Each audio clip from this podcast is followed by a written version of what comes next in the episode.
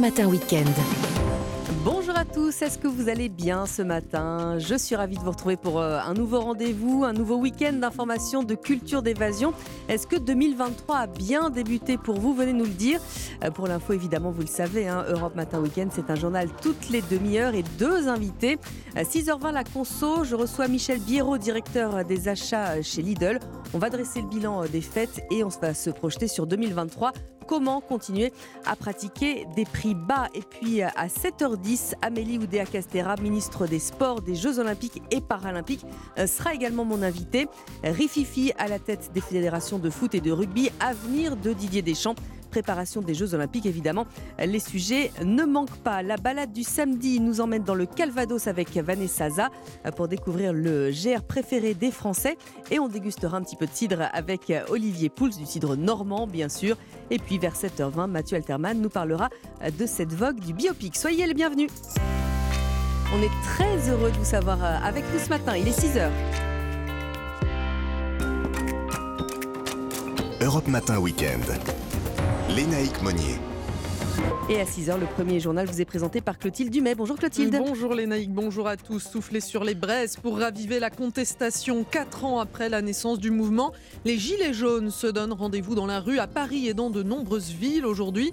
Ils dénoncent notamment la réforme des retraites qui sera présentée mardi par le gouvernement. Le gouvernement qui cherche à éteindre l'incendie avant qu'il ne se propage. Opération séduction pour Emmanuel Macron hier face aux acteurs de la santé et pour Bruno Le Maire face aux petites entreprises. Et puis le Paris Saint-Germain a failli voir ses rêves de Coupe de France partir en fumée. Victoire hier face à Châteauroux, mais les remplaçants n'ont pas été convaincants. À suivre dans la prochaine demi-heure sur Europe 1, cette question que vous vous êtes peut-être posée après les fêtes. Buvez-vous trop d'alcool? Mélanie Gomez et Julia Vignali, nous en parlerons dans le best-of de Bienfait pour vous. Et puis Thierry Léger nous donnera évidemment ses pronostics pour le Quintet à Vincennes. Mais avant cela, une première tendance météo. Bonjour Valérie Darmon. Bonjour Lénaïque, bonjour à tous. Eh bien, une perturbation traverse le pays au fil de la journée. Elle est accompagnée d'un fort coup de vent de sud sur un gros quart nord-ouest parce qu'elle nous vient de la Bretagne. Et on voit ça juste à l'après, le journal. Et ça pourrait être le coup d'envoi d'un mois de contestation sociale. Les Gilets jaunes font leur retour aujourd'hui. Le mouvement avait secoué la France fin 2018. Quatre ans plus tard, un appel à manifester a donc été lancé sur les réseaux sociaux pour des retrouvailles aujourd'hui à Paris, mais aussi à Lyon, Besançon, Caen, Marseille, Nice, Toulouse ou encore Strasbourg. Alors pourquoi ce retour dans la rue?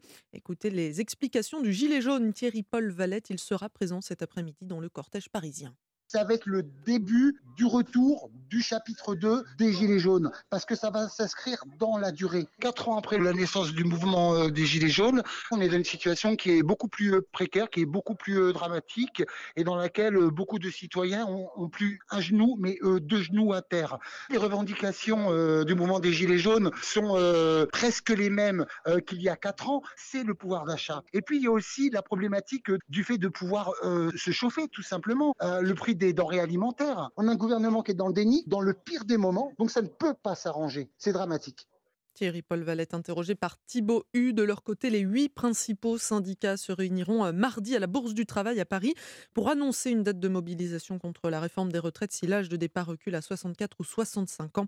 Le projet doit être présenté ce jour-là par la Première ministre Elisabeth Borne. Le gouvernement sur euh, tous les fronts. Hier, Emmanuel Macron a essayé de calmer une autre codère, celle des acteurs de la santé. C'est d'ailleurs la première fois en six ans hein, que le président de la République leur adresse ses vœux. Emmanuel Macron veut faire de la santé l'un des axes majeurs de son second quinquennat. Alors devant les soignants du centre hospitalier de Corbeil-Essonne hier, il s'est notamment engagé Arthur Delaborde à réorganiser profondément l'hôpital avant le mois de juin. Oui, d'abord un constat alarmant posé en quelques mots. Je sais l'épuisement personnel et collectif, le sentiment parfois de perte de sens qui s'est installé, et le sentiment au fond de passer d'une crise à l'autre, de ne jamais sortir en quelque sorte de ce jour de crise sans fin. Pas question pour autant de débloquer plusieurs dizaines de milliards d'euros comme ce fut le cas pour le Ségur de la Santé. Emmanuel Macron veut une meilleure organisation, notamment du temps de travail dans les hôpitaux. Je pense que les 35 heures ont profondément perturbé l'hôpital, qui est au demeurant le dernier endroit où on n'a pas profondément réformé l'organisation du temps de travail. Des hôpitaux qu'Emmanuel Macron veut désormais voir dirigés par un tandem composé d'un administratif et d'un médecin. Il promet aussi de supprimer la tarification à l'acte, accusée d'entraîner une course à la rentabilité. Personne ne peut plus supporter que des établissements se fassent une concurrence nuisible. On doit sortir de la tarification à l'activité. Enfin, pour aider le personnel de santé à l'hôpital comme à la ville, le chef de l'État promet de recruter 10 000 nouveaux assistants médicaux d'ici 2024. Et concernant la médecine de ville en pleine grève des généralistes, Emmanuel Macron veut mieux rémunérer ceux qui acceptent de prendre des gardes ou des nouveaux patients. Et puis, autre annonce du gouvernement, Clotilde, concernant cette fois le prix de l'électricité pour euh, environ 600 000 très petites entreprises. Elles ne paieront pas plus de 280 euros le mégawattheure cette année pour celles qui ont renouvelé leur contrat entre le 1er juillet et le 31 décembre. Prix qui reste euh, élevé par rapport à d'habitude, mais beaucoup moins que ces derniers mois. C'est le résultat d'une semaine de négociations avec les fournisseurs d'énergie et les discussions se poursuivent d'après le ministre de l'économie Bruno Le Maire. C'est un immense soulagement. Quand euh, chacun euh, joue le jeu, eh bien nous arrivons à une solidarité nationale. Je pense que le message du président de la République a été reçu 5 sur 5 par les fournisseurs d'énergie et je les en remercie. Nous verrons quel sera le partage des coûts. L'essentiel, c'est les très petites entreprises. Notre première responsabilité, c'est de répondre à eux. Ensuite, il y aura un partage des coûts. Nous sommes en train de poursuivre les discussions sur le partage des coûts. Et dans le Parisien, Thierry Marx, le président de l'Union des métiers et des industries de l'hôtellerie, appelle le gouvernement à étendre cette mesure aux petites et moyennes entreprises. 6h05 sur Europe 1. Aux États-Unis, la tension monte dans l'hémicycle. Toujours pas de speaker à la tête de la Chambre des représentants. Le républicain Kevin McCarthy pensait avoir convaincu ses collègues trumpistes récalcitrants, mais il n'a finalement pas réuni suffisamment de votes cette nuit pour prendre la tête de la Chambre des représentants. Scénario inédit depuis plus de 160 ans. C'est l'une des pépites françaises les plus en vue au CES de Las Vegas. Aqua Robotics a remporté trois prix d'innovation pour son robot autonome capable d'inspecter les canalisations d'eau. Technologie inédite qui pourrait rapidement devenir une solution pour éviter les gâchis. Reportage d'Aurélien Fleureau. C'est le stand du pavillon français qui ne désemplit pas. Ce robot chenille jaune et noir attire le regard. Mode d'emploi avec Élise Langrand, ingénieure recherche et développement chez Aqua Robotics. Notre robot, euh, c'est euh, une sorte de chenille mécanique de 90 cm qui est composé de trois blocs. La façon dont il se déplace, c'est qu'il décroche ses bras à l'avant, il se déploie, il raccroche ses bras, il se décroche à l'arrière, il se replie, il se déploie. Comme une chenille en fait, il se déplace par reptation à l'intérieur du tuyau. Il est équipé de capteurs et de caméras pour détecter la corrosion et identifier les fuites, des informations cruciales pour les gestionnaires de réseaux d'eau. Ça coûte aujourd'hui extrêmement cher de renouveler les canalisations il faut savoir en fait exactement à quel endroit ça va être pertinent de renouveler. Parce qu'aujourd'hui, en moyenne dans le monde, c'est 30% de l'eau potable qui est perdue dans les réseaux entre la potabilisation et le consommateur. Aqua Robotics va lancer ses premiers robots dans moins d'un an sur le canal de Provence, après des tests réussis en Corse, et puis bien sûr, pourquoi pas dans d'autres pays, après ce succès au CES. Aurélien Fleureau, envoyé spécial d'Europe 1 à Las Vegas. Et puis de Las Vegas, on part à Châteauroux. Les footballeurs parisiens se sont fait un peu peur hein, hier soir. Et oui, sans briller, sans Messi, Neymar et Mbappé, le PSG s'est tout de même qualifié en 16e de finale de Coupe de France. Victoire 3 buts à 1 face à Châteauroux, mais les habituels remplaçants n'ont pas vraiment été à la hauteur, Cédric Chasseur. Oui, notamment en première mi-temps, après l'ouverture du score au quart d'heure de jeu, Paris s'est relâché, permettant l'égalisation Castelroussine.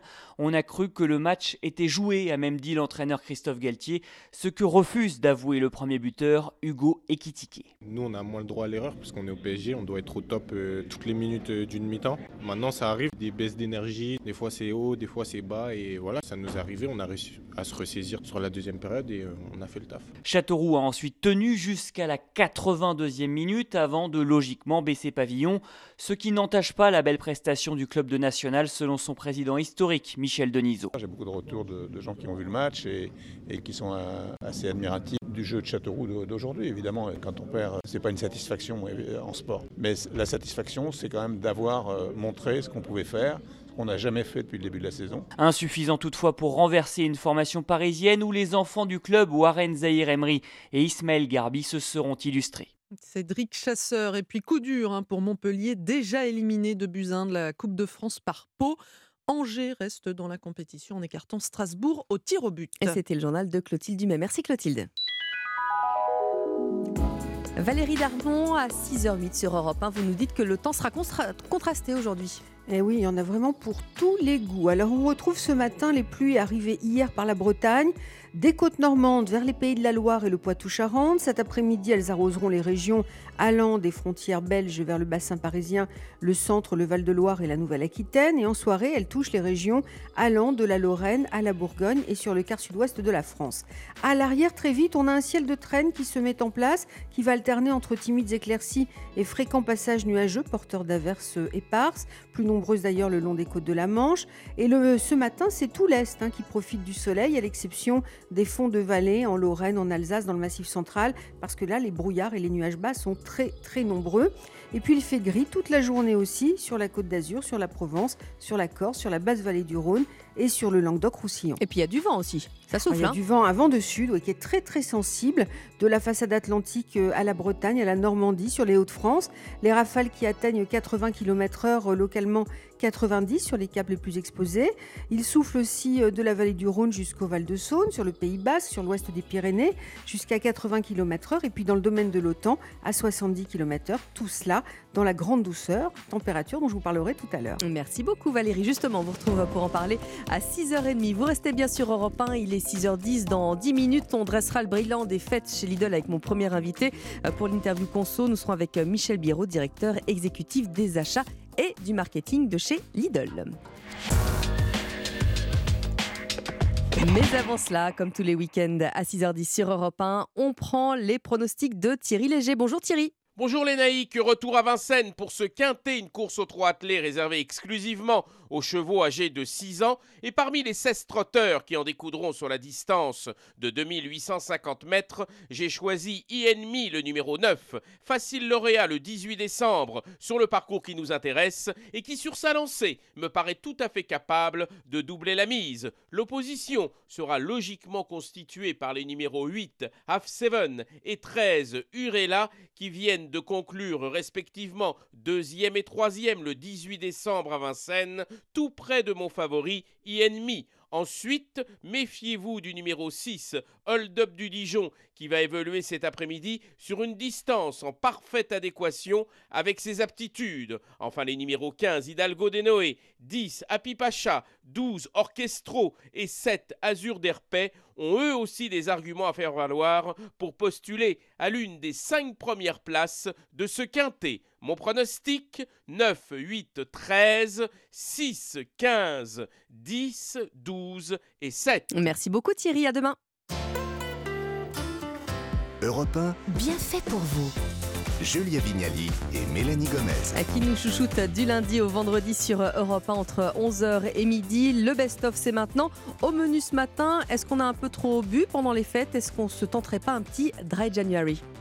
Laurence, pour, pour bien comprendre ce qui vous est arrivé, votre, votre parcours, vous buviez, je sais pas, est-ce qu'on peut parler, est-ce que la quantité ça compte? Vous buviez combien de, de, je sais pas, de vin, de champagne, de bière? Je sais pas quel était l'alcool, votre alcool de prédilection à l'époque Alors, euh, comme une femme, hein, on- on- vous allez voir, euh, on va retrouver toutes les femmes. hein.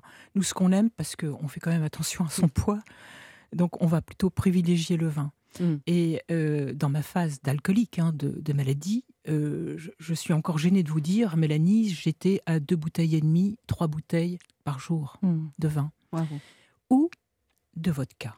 Les femmes aiment la vodka tout simplement parce que c'est moins calorique. C'est juste ça. On revient toujours à la même. hein. Et là, c'était la bouteille par jour. Pour comprendre comment vous vous en êtes sorti, quel a été le déclic chez vous? Qu'est-ce qui s'est passé pour que vous vous rendiez compte que ça pouvait plus durer, que vous buviez trop? Alors, mon déclic à moi a été quelque peu dramatique sur le moment, puisque alors que j'étais cadre supérieur dans un grand groupe de BTP, je vais m'effondrer ivre-morte à une cérémonie des vœux devant 654 supérieurs. Cette histoire est connue, mais à chaque fois, je prends soin de la réexpliquer tellement elle alerte les consciences. Avec le recul qui est le, qui est le mien et le visage que je vous présente aujourd'hui, finalement, c'est le plus beau jour de ma vie. Parce que je suis projetée par terre, c'est certain, j'arrive pas à me relever. Mais en attendant, trois jours plus tard, un médecin va m'apprendre que c'est pas de ma faute, que je suis tout, à fait- tout simplement malade. Et surtout, le déclic s'est produit. Produit, enfin. Oui. Docteur, est-ce qu'il faut quelque chose comme ça pour euh, avoir le déclic? Alors, euh, c'est pas si simple en fait. hein. Comme euh, l'entrée euh, dans la dépendance, la sortie, c'est pas euh, voilà, c'est pas blanc noir, c'est pas ça se fait pas de manière linéaire. C'est un long chemin. Où finalement le patient fait des allers-retours, il y a des avant-arrière. avec des, moments où, il y a des reconsommations. Chaque étape est une, victoire hein, et un, un, progrès de plus. Et je dirais que le, déclic, c'est le moment où finalement le patient prend sa décision finale, où il, décide euh, du changement définitif et euh, il va trouver son nouvel équilibre vers, euh, vers son, son nouveau chemin mmh. de vie, mmh. finalement. C'est ça. Laurence, vous, pour sortir de l'alcool, vous avez mis au point une méthode que vous appelez H3D. Est-ce que vous pouvez nous expliquer en quoi elle consiste et ce que ça signifie H3D H3D, c'est d'abord, il y a trois H. Ne mmh. pas avoir honte d'être, d'avoir un problème avec l'alcool. Hein, parce que c'est surtout la honte, je l'ai dit tout à l'heure, qui vous empêche d'en parler. Deux, être honnête avec sa quantité, et je pense l'avoir été tout à l'heure. Mm. Trois, avoir l'humilité de demander de l'aide. Mm. On ne s'en sort pas seul. Voilà pour les trois H. Après, vous enclenchez votre parcours de soins. Ça va être long, ça va être chaotique, ça va être semé d'embûches et de mm. rechutes éventuelles. Mais au bout, vous allez voir le désir, c'est le D de la méthode H3D. En ce qui me concerne, mon désir est de continuer à témoigner. Docteur, est-ce que, comme toute addiction, euh, le mieux, c'est quand même de se faire accompagner? On sait qu'il y a des gens qui arrivent à arrêter seuls, le tabac aussi, il y a d'autres addictions. Est-ce que dans l'alcoolisme, la, dépendance à l'alcool, c'est nécessaire quand même d'avoir un accompagnement? Oui, oui, quand on en arrive euh, au stade de la dépendance, oui, il faut euh, se faire accompagner par des professionnels formés, c'est sûr, hein, par des équipes formées, parce qu'en effet, c'est vraiment un accompagnement spécifique. Mmh. Vous pensez, euh, Laurence, aussi à ça? C'est seul, on s'en sortira pas, c'est impossible. Ah non, non, c'est très rare. C'est mmh. très rare. C'est l'alcool est un psychoactif. Euh, hyper puissant et il est surtout partout. Mais le mmh. médecin généraliste peut suffire pour un accompagnement au départ? Il n'a pas, le temps. Et des anciens malades alcooliques peuvent vous aider Mm. à, trouver ce courage. Par le biais des témoignages comme le vôtre, c'est vrai que c'est ça porte. Docteur, si, si on vous a invité euh, eh bien euh, aujourd'hui, c'est le début du mois sans alcool. Est-ce que vous pouvez nous expliquer à qui s'adresse ce mois sans alcool, euh, cette opération du Dry January? Eh ben, ce mois sans alcool ou ce mois sobre, hein, ça s'adresse à tout le monde. C'est-à-dire que toute personne qui veut euh, s'interroger ou interroger sa consommation d'alcool ou simplement faire une pause dans sa consommation peut euh, faire. Euh, Donc c'est pas pour des patients qui souffrent d'addiction à l'alcool. Hein. Non, hmm. justement, hein, dans, l'état d'esprit qu'on vous a expliqué au départ, c'est-à-dire interroger sa consommation, savoir où on en est aller voir un petit peu les stades et les critères, euh, c'est quoi euh, une mmh. situation à risque, etc., où j'en suis. Justement, c'est tout le mmh. sens de ces campagnes de prévention pour éviter d'en arriver au stade de la dépendance et à la catastrophe. Mais vous pensez que euh, ça peut vraiment, en un mois, aider justement les gens qui nous écoutent Le fait d'être sobre pendant un mois, qu'est-ce que ça va changer dans notre corps? Alors, ça a été étudié de manière assez précise euh, dans des études et il y a des tas de bénéfices hein, sur la santé, donc euh, l'amélioration du sommeil, euh, de la peau. Il y a aussi du poids. Moi, je l'ai fait trois fois. Je sais que j'ai perdu 2 kilos ah à chaque fois. La baisse, la, baisse, la baisse du poids, absolument. Il y a aussi une baisse de la tension artérielle, de la glycémie, du cholestérol. Pour les gens qui ont du diabète et du cholestérol, l'hypertension, c'est hyper fréquent. Et du portefeuille aussi. Voilà.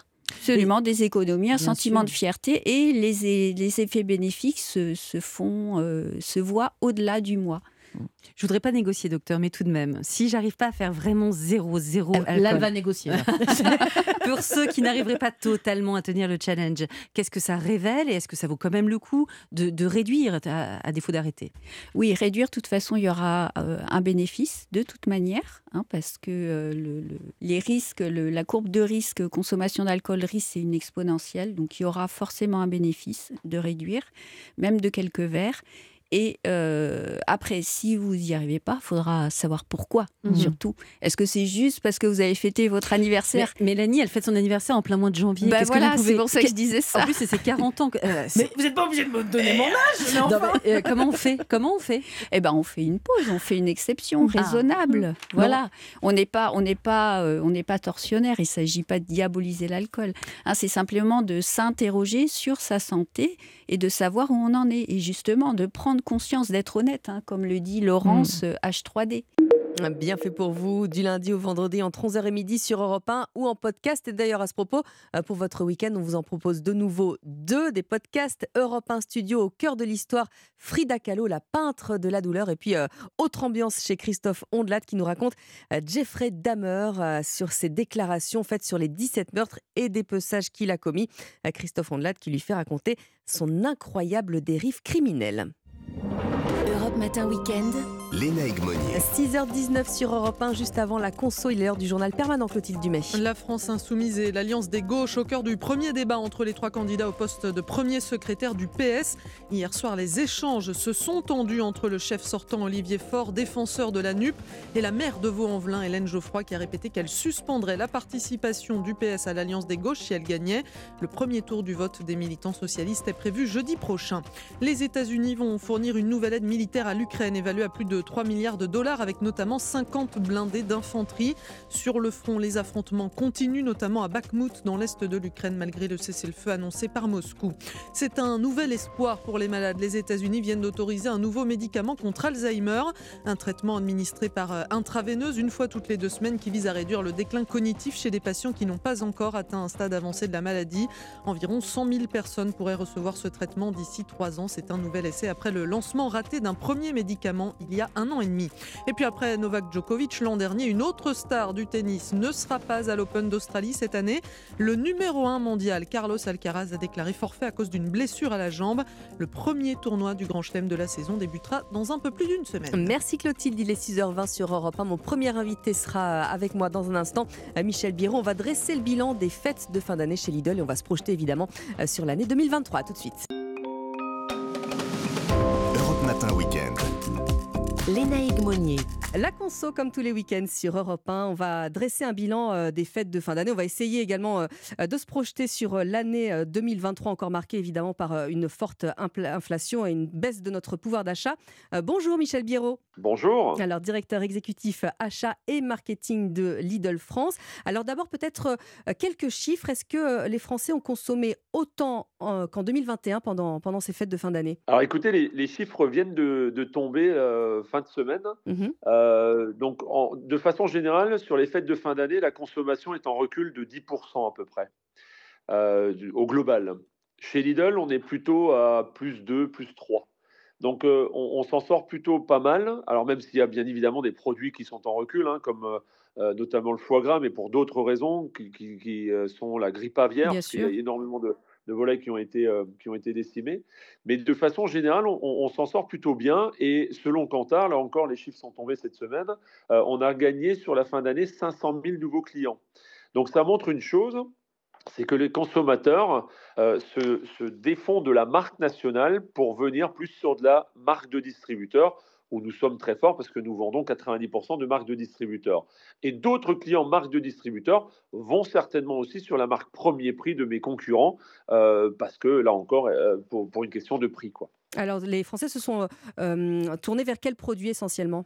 Chez vous? Bah, bah, écoutez, alors on a, on a très bien vendu euh, tout, tout, ce qui est euh, saumon, poisson euh, et, volaille, malgré l'inflation de la volaille, parce que la volaille a quand même pris cher cette année, avec, d'une avec la grippe aviaire, deux avec, parce qu'on dit souvent que une volaille c'est c'est des céréales sur pâte. Hein. Mmh elle mange beaucoup de céréales, donc vu l'explosion du coût des céréales, euh, euh, l'inflation sur la volaille a été très forte. Malgré ça, les, volailles, les chapons notamment, se sont très très très bien vendus chez nous.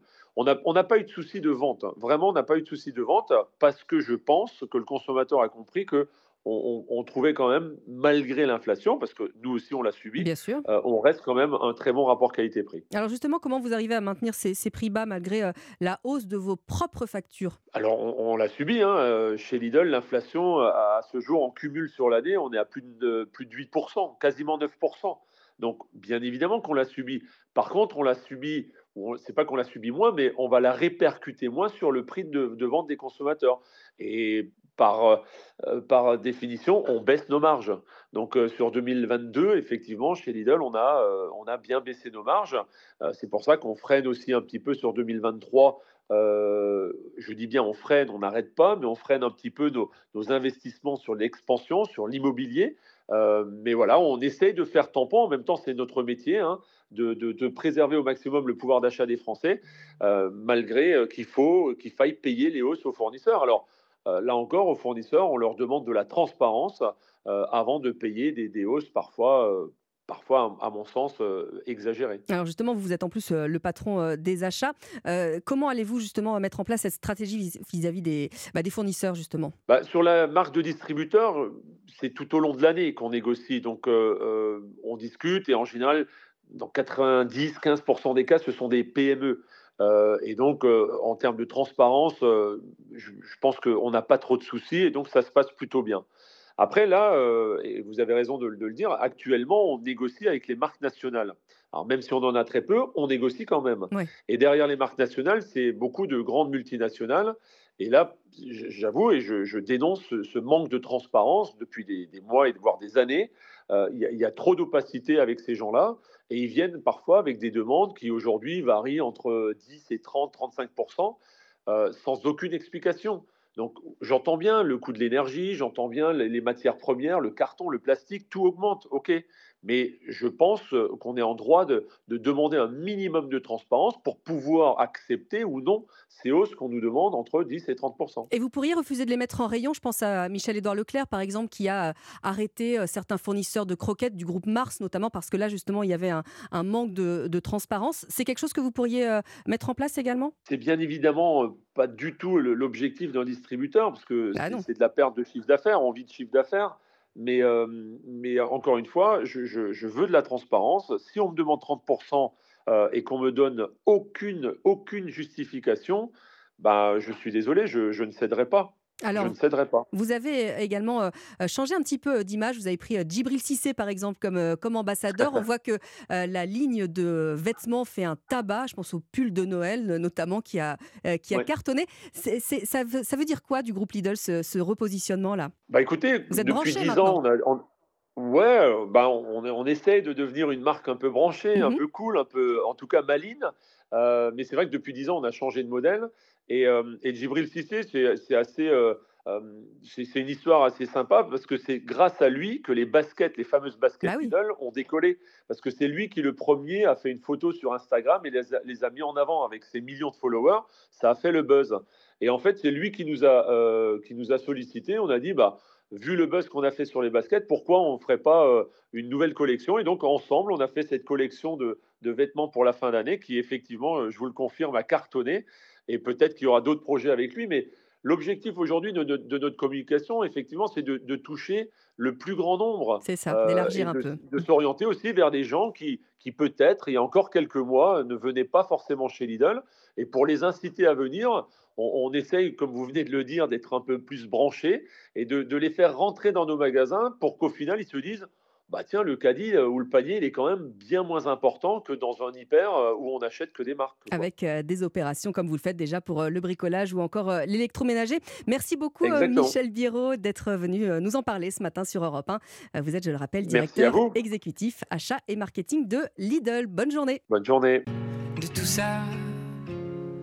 Ed Sheeran et Vianney qui vous réveillent sur Europe 1. Bon courage si vous allez travailler. Il est 6h30. Europe Matin Weekend.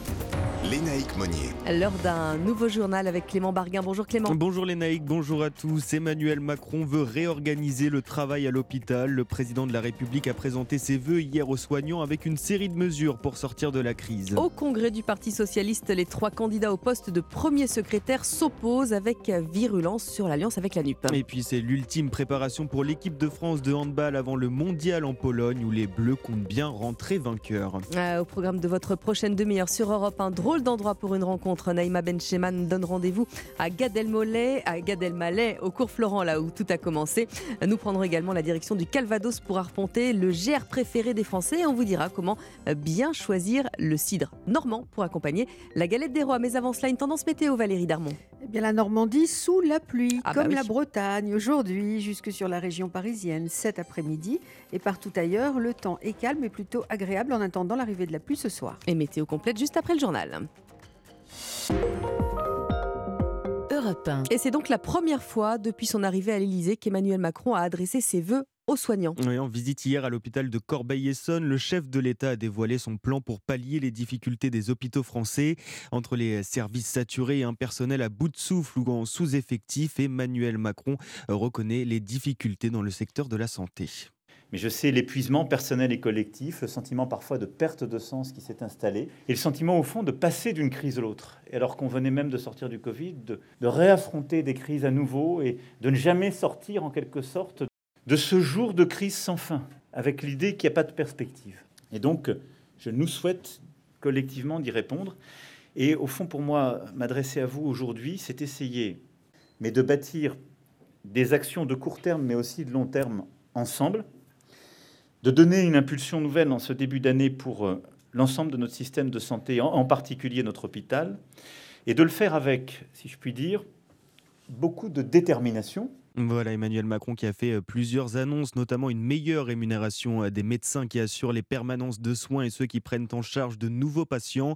Euh, le chef de l'État a également indiqué vouloir sortir de la tarification à l'activité dès 2023 pour privilégier des objectifs de santé publique. Travailler plus pour gagner plus, voilà ce qui attend les conducteurs de bus de la RATP. La régie a signé un accord avec les syndicats majoritaires au programme une augmentation du temps de travail de 120 heures en moyenne par an en contrepartie d'une hausse de salaire, Baptiste Morin 372 euros bruts supplémentaires par mois, quelques 300 euros nets. En contrepartie, les conducteurs de bus et de tramway vont travailler en moyenne 40 minutes de plus par jour. L'objectif de la RATP, c'est de retrouver un service de qualité. Il s'est déjà amélioré. L'offre correspond aujourd'hui à 85% de celle avant Covid. C'était 75% en septembre dernier. La RATP a recruté et puis les grèves ont cessé. L'accord doit permettre un retour à la normale en mars, mais attention, les syndicats ne comptent pas s'arrêter là, comme nous le dit Jean-Christophe Delprat de Force ouvrière. Pour permettre à l'entreprise et aux futurs salariés de pouvoir être intéressés, il faut absolument se mettre autour de la table par les rémunérations et conditions de travail. Charge au nouveau patron de la RATP, Jean Castex, de continuer à entretenir le dialogue social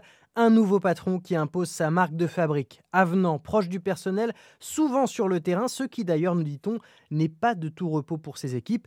Il était encore hier après-midi en visite sur une ligne du métro parisien. Baptiste Morin du service économie d'Europe. Le gouvernement prend de nouvelles mesures également pour aider les très petites entreprises qui font face à la crise énergétique. Les TPE ne payeront pas plus de 280 euros le mégawattheure en moyenne en 2023.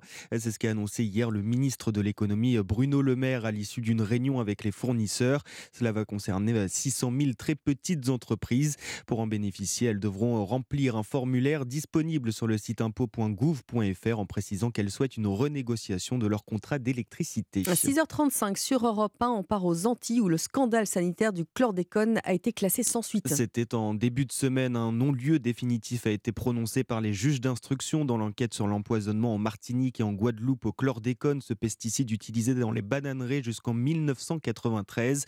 Alors la colère monte. L'avocat historique des victimes et maire de Pointe-à-Pitre, Harry Durimel, annonce qu'ils feront appel et regrette la décision de la justice. On a dû affronter une guérilla judiciaire du procureur ayant pour seul objectif de nous faire trébucher et d'arrêter l'action. Le procureur est resté pendant 16 ans dans la même logique, circuler, il n'y a rien à voir, et quand il a requis le non-lieu, on s'y attendait. Mais la manière dont c'est fait vient jeter encore plus le doute sur d'éventuelles manœuvres qui ont pu participer à nous rendre la tâche difficile, à nous savonner la planche parce que, vu le début, les pouvoirs publics essaient d'étouffer l'affaire. Maintenant, pour nous, il faut une réponse politique, il faut que l'État vienne proclamer sa responsabilité, et entreprenne un plan de dépollution, de prévention et d'indemnisation. Propos recueillis par Guillaume Dominguez pour Europe 1. Alors que le Parti socialiste va élire son prochain premier secrétaire entre les 12 et 19 janvier euh, prochain, Clément, les trois candidats ont montré leurs nombreux désaccords. Quel futur pour le PS C'était euh, le sujet du débat euh, d'hier entre Olivier Faure, Hélène Geoffroy et Nicolas Mayer-Rossignol, alors que le Congrès pour élire son nouveau premier secrétaire commence jeudi prochain. Et la question centrale portée sur l'alliance de la gauche au sein de la NUPES, Alexis de la Fontaine. Oui, et la vision des trois candidats diverge totalement sur l'avenir de cette union. Le premier secrétaire, Olivier Faure, veut continuer et renforcer cette alliance de la gauche qu'il a lui-même construite avec Jean-Luc Mélenchon en juin dernier. Contrairement à Hélène Geoffroy, la maire de Vaux-en-Velin, représentante des éléphants comme François Hollande ou Bernard Cazeneuve, totalement opposés à l'alliance avec les Insoumis. En cas de défaite au Congrès, ils quitteront le Parti Socialiste, prévient un cadre. Alors, pour éviter la scission, Nicolas Maillé-Rossignol, le maire de Rouen, soutenu par Anne Hidalgo et Carole Delga, veut lui incarner une troisième voie plus modérée. S'il reconnaît que la NUP a été utile, il reproche l'effacement derrière la France insoumise et souhaite une nouvelle union plus égalitaire. Bref, ce scrutin est surveillé de près par les écologistes, les insoumis et les communistes, car tous sont très inquiets de l'avenir de la NUP. Alexis de la Fontaine du service politique d'Europe 1. Après avoir ordonné un cessez-le-feu en Ukraine, Vladimir Poutine est apparu hier soir dans la cathédrale du Christ Sauveur de Moscou. Le président russe a assisté à la messe de Noël orthodoxe, des célébrations religieuses qui sont marquées par un cessez-le-feu unilatéral décrété jeudi par la Russie en Ukraine. Mais la trêve n'est pas respectée. Les combats se poursuivent notamment dans le Donbass, région au cœur du conflit depuis son démarrage. À 6h37, on termine avec du sport. Dernier match de préparation pour l'équipe de France masculine de handball. Elle va partir ensuite disputer le mondial en Pologne. Ouais, les champions olympiques sont à Orléans pour affronter l'Égypte à 18h. Match à guichet fermé. Ludovic Fabregas explique à Europe 1 que les Bleus ont évidemment la prétention de redevenir champion du monde. Quand on porte le maillot de l'équipe de France, l'objectif, c'est toujours le même. Euh, l'idée, c'est de, de, gagner des titres. Maintenant, on sait que euh, la tâche annonce difficile. Ce qui serait bien à minima, c'est de pouvoir euh, remporter une, une médaille. Mais l'idée qu'on a tous dans l'esprit, c'est de devenir champion du monde, justement, à la fin de ce mois. Propos recueillis par Cédric Chasseur du service des sports d'Europe 1. Le début du mondial, ce sera mercredi. La France affrontera la Pologne. Et c'était le journal de 6h30 présenté par Clément Barguin. Merci Clément. Valérie Darmonry, il est 6h38 sur Europe 1. Vous nous donnez quelques températures. À quoi ça va ressembler aujourd'hui? Alors, au lever du jour, les valeurs, elles s'échelonnent de 2 à 10 degrés du Grand Est vers la Bretagne et la région PACA. Sur le quart sud-ouest, elles sont comprises entre 2 et 5 degrés avec de faibles gelées au pied des Pyrénées dans le Massif central. À l'heure qu'il est, il fait 12 à Vannes, à Nice et à Bastia, 11 à Biarritz et à Brest ainsi qu'à Lille, 10 degrés à Paris, 9 à Nantes, 7 à Tours, 6 à Cognac et Bordeaux et 3 degrés à Tarbes. Les maximales, elles seront comprises entre 10 et 13 degrés sur la moitié nord de la France, entre 13 et 15 plus au sud avec des pointes toujours jusqu'à 18 sur le Béarn notamment. Ces valeurs qui sont bien évidemment au-dessus des normales de saison et qui vont perdre 2 degrés demain. Et le ciel ressemble à quoi aujourd'hui? Eh bien, il est gris, mais il y en a un peu pour tous les goûts parce qu'il y a du soleil sur l'est, il y a de la pluie sur l'ouest, il y a des nuages dans le sud. Alors, on a des pluies euh, assez fortes avec un gros coup de vent euh, sur un petit quart nord-ouest. On a des pluies qui progressent lentement vers le bassin parisien au fil de la journée en faiblissant et il fait plutôt beau de la Nouvelle-Aquitaine à l'Alsace, passer les brouillards de ce matin et avant l'arrivée de la pluie ce soir. Merci Valérie, on vous retrouve euh, évidemment à 7h. Il est 6h39 sur Europe 1 dans une toute petite dizaine de minutes la balade du samedi. Vanessa nous emmène dans le Calvados et Olivier Pouls nous aidera à trouver du bon cidre normand bien sûr. Europe Matin Weekend. Lénaïque Monnier. Mais avant cela, drôle d'endroit pour une rencontre comme tous les samedis sur Europe 1. Naina Bencheman a rencontré l'acteur et réalisateur Gad Elmaleh au cours Flodran, l'endroit où tout a commencé.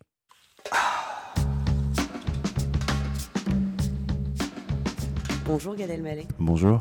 Vous êtes l'un des premiers à avoir imposé l'art du stand-up en France. Vous êtes passé des petits théâtres aux plus grandes scènes. Vous êtes acteur, réalisateur de premier plan. Alors drôle d'endroit pour une rencontre. Merci de m'avoir donné rendez-vous au cours Florent. Pourquoi ici? Parce que c'est ici que vous avez fait vos gammes. C'est ici qu'à l'âge de 20 ans, vous avez eu une rencontre extraordinaire avec le regretté François Florent, le premier à avoir cru en l'homme que vous alliez devenir. Il a été un peu votre révélateur, celui qui parmi les premiers a perçu la lumière en vous. Et la lumière, justement, il va en être beaucoup question dans ce rôle d'endroit pour une rencontre.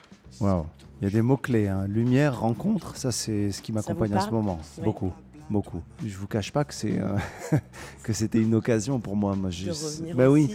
En fait, j'étais un peu euh, opportuniste et j'avais vraiment envie de revenir Ça sur. Fait sens euh, ici, oui, complètement. Il y a du sens, c'est chargé. Et puis il n'y a pas de nostalgie dans le sens où j'essaie de voir et de comprendre un petit peu comment ça a été un point de départ, certes, mais comment ça m'habite encore aujourd'hui. Ce que moi j'ai pu apprendre, pas uniquement à l'école, Florent, mais dans le métier et peut-être transmettre ce que je n'ai pas eu la chance d'avoir avant de me jeter dans le métier. Qu'est-ce qui vous a manqué? Des clés en tout cas, pas sur l'art dramatique et sur la pratique, des clés sur le fonctionnement de, cette, euh, De ce milieu, de ce milieu, de ce microcosme, et peut-être m'aider à me protéger même euh, euh, en tant qu'artiste. Euh, je pense qu'aujourd'hui, ça, ça doit être même un cours. Je pense qu'en tout cas, si je donne un cours à Florent un jour, ça sera, ça sera une partie de mon cours.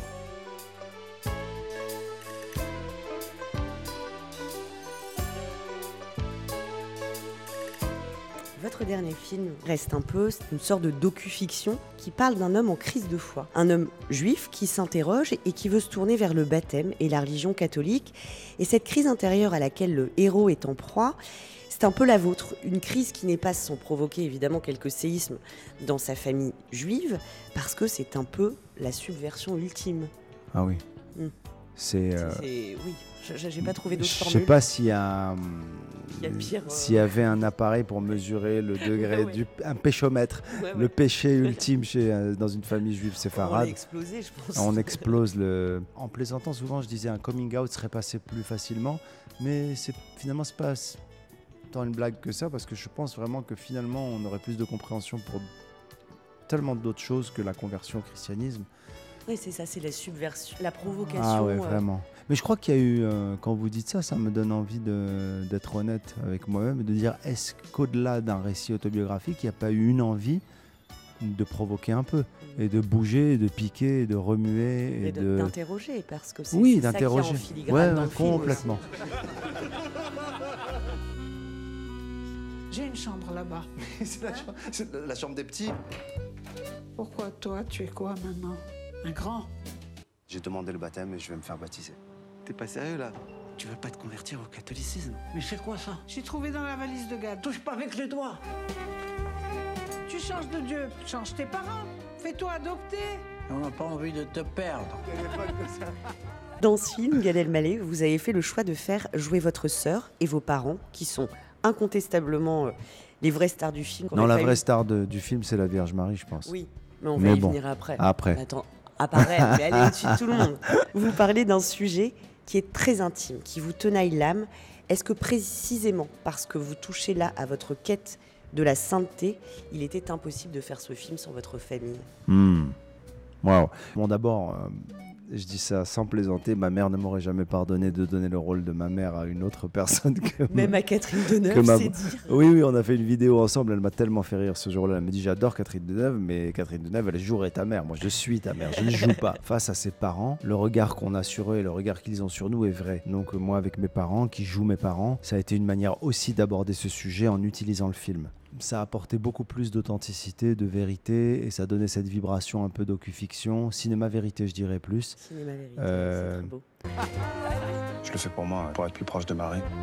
Marie, c'est la femme parfaite pour toi. Vous vivez ensemble, mais elle te fout la paix. C'est pas à toi que je vais expliquer ce que c'est que de perdre un fils. Pourquoi tu nous fais pas une crise de la cinquantaine comme tous ces mecs là Tu t'achètes une voiture de sport très basse, tu tapes une petite nana très haute et tu arrêtes de nous emmerder.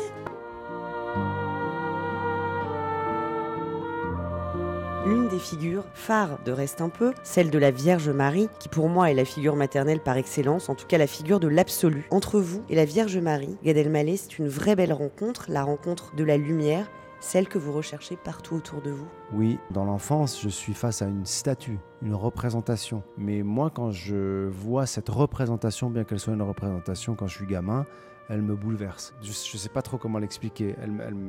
C'est la petite flamme de votre enfance. Ah oui, vraiment. Ouais, ouais, c'est exactement ça. Et surtout, euh, j'y vais avec un, un pote musulman et ma sœur dans cette église. Mm. Mais ça leur fait pas la même chose. Pas du tout. Mm. C'est ça qui me. bah, alors, je ne m'en rends pas compte le jour même, hein, mais ça me bouleverse des années plus tard.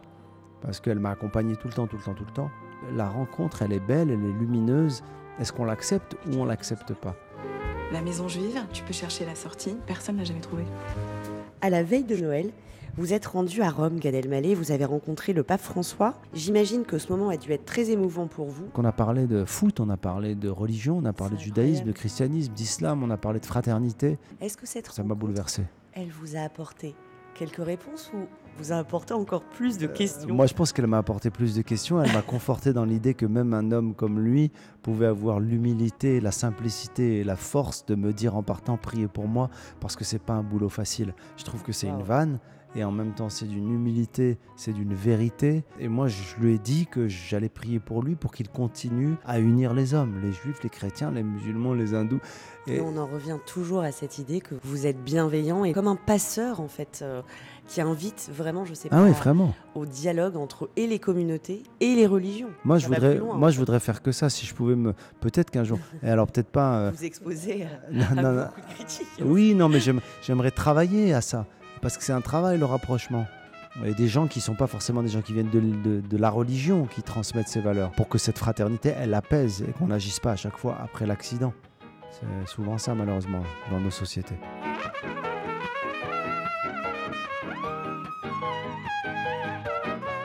Grand merci, Gad Elmaleh, de ce sacré drôle d'endroit pour une rencontre si inspirante qu'à mon tour, je suis bien tentée de vous dire reste un peu. je Puis, reste un peu, ouais. Puis 2023, vous apportez la paix intérieure, car in fine, peu importe la religion qu'on choisit, c'est bien dans la quête de la paix intérieure que réside la promesse divine. Enfin, si Dieu le veut, merci infiniment. Waouh Franchement, euh, J'aurais dû vous rencontrer avant.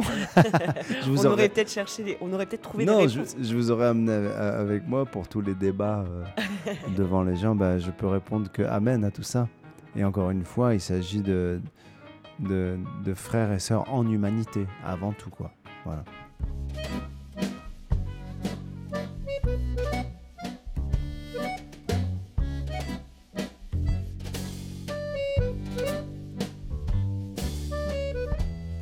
Drôle d'endroit pour une rencontre Naïma Bencheman le samedi à 7h20 et à retrouver évidemment quand vous le souhaitez sur europe1.fr en podcast.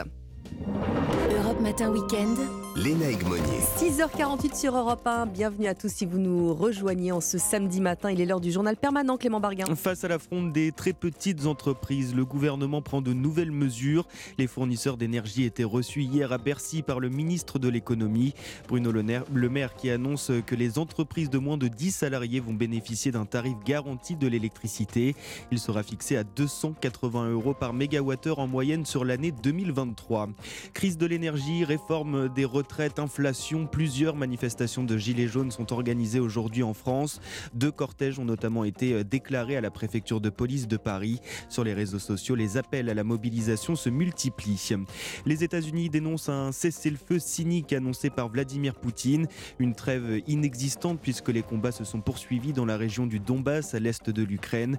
Washington annonce 3 milliards de dollars d'aide militaire supplémentaire, une nouvelle enveloppe qui comprendra notamment des blindés d'infanterie. La déforestation de l'Amazonie brésilienne a bondi de 150% en décembre, le dernier mois du mandat de Bolsonaro. Des images par satellite révèlent que près de 220 km de forêt ont été rasés le mois, le mois dernier dans la partie brésilienne de la plus grande forêt tropicale au monde. Et puis après Novak Djokovic l'an dernier, une autre star du tennis ne sera pas à l'Open d'Australie cette année. Le numéro 1 mondial Carlos Alcaraz a déclaré forfait à cause d'une blessure à la jambe. Le premier euh, tournoi du Grand Chelem de la saison débutera dans un peu plus d'une semaine. Merci Clément. Allez, dans une minute, on file en direction du GR préféré des Français. Il est dans le Calvados et on va en profiter évidemment euh, pour déguster un petit coup de cidre normand avec Olivier Pouls. À tout de suite. Europe Matin Week-end, Lénaïque Monnier. La balade du samedi, Vanessa Za, Olivier Pouls, bonjour. Bonjour. Bonjour. À faut suivre, Olivier, c'est un défi. Olivier est un peu enroué, hein, d'où la petite, le petit clin d'œil de notre réalisateur. Et un roi de l'imitation. J'ai fait sa doublure vocale pendant quelques concerts. Mais, mais pas physique. Non. Bientôt peut-être. Bientôt peut-être. Alors, ça ne va pas nous empêcher de porter des chaussures de marche ce matin à Vanessa parce qu'on va partir faire une rando en Suisse. Ouais, en Suisse. Non, mais pas dans le pays. Euh, chez nous, en France, en Suisse normande. Ah, voilà. Est-ce que vous oh savez là, dans quel département de Normandie ça se trouve, cette Suisse normande? Pas la moindre idée. Ah bah, C'est dans le sud du Calvados. On est à cheval-sur-Lande. Alors, si je vous y emmène aujourd'hui, c'est parce que le GR de pays Tour de la Suisse normande a été élu GR préféré des Français Mmh, 2023. d'accord. Alors, vous savez que depuis bah, six ans, auprès de la Fédération française de randonnée, euh, vous êtes invité à élire votre GR préféré. Euh, donc, ce qu'il y a d'intéressant dans ce concours, euh, c'est que justement, c'est l'occasion de découvrir des GR beaucoup moins connus que bon, bah, les grands classiques hein, que vous connaissez, que vous avez tous fait. Et D'ailleurs, Oui, ça se voit bien sûr. physiquement tous les deux. Le donc, alors. GR34, le GR20. Voilà. C'est l'occasion de faire des pas de côté, euh, sans mauvais mots. Oui, il ne faut pas, pas se casser la figure. Et qu'est-ce qu'il a de si particulier, ce, ce GR-là, alors, alors C'est vraiment son relief. Et ça, c'est assez inattendu donc en Normandie. Euh, en fait, l'Orne a creusé son, son, lit dans les roches dures du, du massif armoricain, ce qui a créé une vallée avec des gorges et mhm. puis des, montagnes à travers euh, laquelle passe ce GR, un GR qui fait 113 km. Bon, alors ça se parcourt en 6 jours si on a envie de prendre le temps de s'immerger un peu dans le ah territoire. Sinon, 4 jours, c'est faisable. Euh, ah mais il faut avancer là. Il faut avancer, oui. Euh, bah, bah, on va mettre à du Barry White pour avancer, voilà, dans les oreilles. ce GR, c'est vrai qu'il savoure pour ses paysages. Alors Christian Duplessis, qui est le vice-président de la commission sentier et itinéraire de Calvados, nous confie ce qu'il émerveille toujours.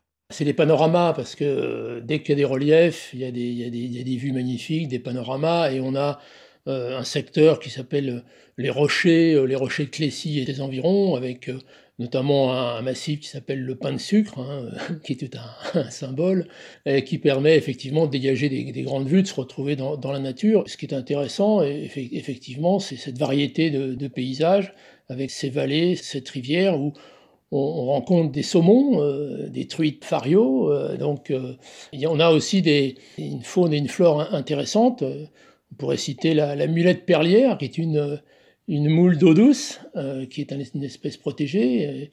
Une moule d'eau douce. Et puis également, on aperçoit des, des loutres d'Europe qui sont aussi très intéressantes.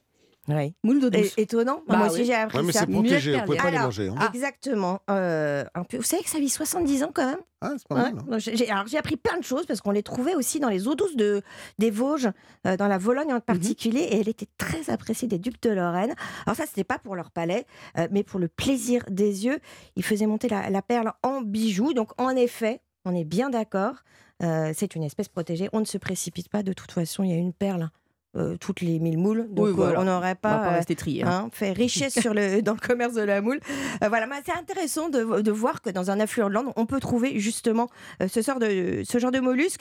Et l'Orne est aussi intéressant pour l'histoire de ces moulins. Vous pouvez encore apercevoir au bord du fleuve bah, pas mal de, de vestiges. Hein. Ils ne sont pas complètement encore unifiés. Et il faut savoir qu'en 1850, il y en avait quand même une petite, une petite trentaine. Alors, on fait des pas de côté intéressants en empruntant ce, ce GR. Est-ce que vous avez une adresse à nous conseiller? Parce qu'on va se reposer un peu après avoir crapahuté. Quand Alors, dans la capitale de la Suisse normande, à, Clécy, ça s'appelle le Site Normand. C'est un hôtel de charme, trois étoiles, dans une mhm. ancienne bâtisse du, 18e. Les Charlots étaient venus d'ailleurs euh, dans les années 70 tourner une séquence des Bidas euh, en folie. Euh, voilà. Et, le plafond, non, mais le plafond s'en souvient encore. Il a, été restauré depuis. Voilà. Et puis en plus, ils ont une bonne table. Ça, c'est pour Olivier. Alors, Barry White. Une bonne table où on va manger, j'imagine, du beurre doux, puisque nous sommes en ah. Normandie. C'est presque un sacrilège pour moi. Mais on va boire du cidre également.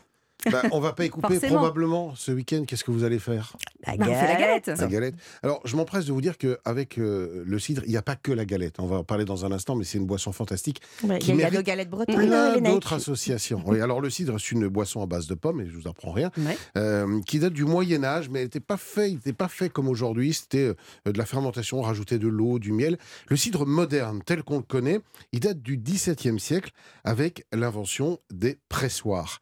Et il y a plusieurs régions qui se battent et qui se disputent pour revendiquer la paternité eh du cidre. mmh, On ne tranchera pas aujourd'hui. Comme le Mont-Saint-Michel. Voilà. Ah bah, est-ce que ce sont les Bretons, les Normands ou les Basques? Il y a, il y a, match. les Basques aussi. Il y a match. Enfin, toujours est-il que dans toutes ces régions, on en trouve aujourd'hui des cidres de qualité, ça se développe, c'est plutôt à la mode le cidre, c'est même plutôt bon. Euh, ça fait entre 2 et 10 degrés d'alcool, ce qui est plutôt raisonnable, avec évidemment euh, du sucre dedans, et puis des appellations d'origine protégées aussi, en France on en a quelques-unes. Depuis 96, on a le cidre euh, du Pays d'Auge. Depuis 2018, celui du Cotentin, celui du Perche et euh, celui de Cornouailles. Alors, il y en a beaucoup, justement. Comment mmh. est-ce qu'on s'y retrouve? Ben, C'est un peu comme pour les champagnes. Il y a oh. sur l'étiquette une petite indication qui vous donne le niveau d'alcool et le niveau de sucre résiduel que vous allez trouver dans votre cidre. Alors, je regarde que le sucre. Pour, faire ça, Moi, l'alcool. Ben, vous, hein. vous prenez de l'extra brut, c'est celui qui est le moins sucré. Il y a moins de 15 grammes de sucre et donc forcément des niveaux d'alcool un petit peu plus élevés, en général autour de 8-10 degrés degrés. Et en fait, ça, la courbe s'inverse. Hein. Au plus, il y, a, il y a, au moins il y a de sucre, au plus il y a d'alcool. Alors le brut, qui est le cidre classique qu'on trouve le plus euh, généralement, c'est moins de 28 grammes.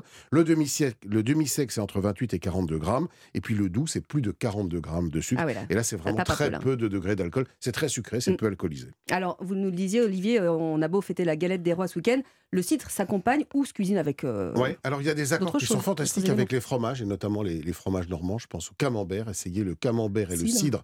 C'est fantastique avec certains plats asiatiques un petit peu épicés. Ça marche Ah, très bien. bonne idée, j'aurais pas pensé Ouais, non plus, et puis ouais. le cidre, ça se cuisine aussi. euh, alors euh, en dessert évidemment, mais aussi en plat. Il y a quelque chose en ce moment, on est encore en pleine saison de la Saint-Jacques. Et bien la Saint-Jacques avec le cidre, ça marche très bien. Prenez les Saint-Jacques, vous les laissez dans leur coquille, vous les faites, vous enlevez la barre de tout ce qui est autour. Ouais, ouais. Vous mettez quelques petits dés de pommes, une petite goutte de cidre dedans, une petite noisette de beurre, vous mettez ça au four. Oh là là, Et il y a un c'est pas truc mal, qui se petite passe- recette du samedi. Il y a un truc, c'est facile à faire. Il y a un petit truc qui se passe entre la Saint-Jacques et le cidre. Ça marche extrêmement bien. Il en a, il en l'eau à la bouche. Oui, c'est vrai, c'est- Il est je me donne- de nous je me donne faim moi-même. bon, bah, vous allez nous préparer. Moi, j'aime bien, c'est toujours simple. On Ah les bah, note, c'est simple, c'est facile à faire. Ça marche. et Il, il c'est- faut que c'est ce soit. Et dernière chose, préférez les cidres fermiers. Ce sont des cidres qui Oh, sont bah, issus bien sûr. de la récolte des pommes d'une ferme. Et puis, euh, bah, goûtez-en plein de sortes parce qu'il y a- il y a- il va- il en va, pardon, il en va du cidre comme du vin. Il y a des terroirs, il y a des approches différentes, il y a plein de variétés de pommes, il y a plein de variétés de cidre. Et puis, il y a un petit euh, complément à votre chronique, Oui. Olivier, dans euh, les petits plats de euh, Laurent Mariotte. hein, si Son excellent magazine. Un excellent magazine. Il y a Euh, tout un dossier sur le cidre. un tout dossier sur le site, c'est pour ça qu'on en parle ce matin. Merci à tous les deux. À demain. Les infos arrivent. Bonne journée. Et on À retrouve la chronique sur europe1.fr. Merci d'avoir choisi Europe 1 pour euh, débuter ce week-end en notre compagnie. Bienvenue les 7h.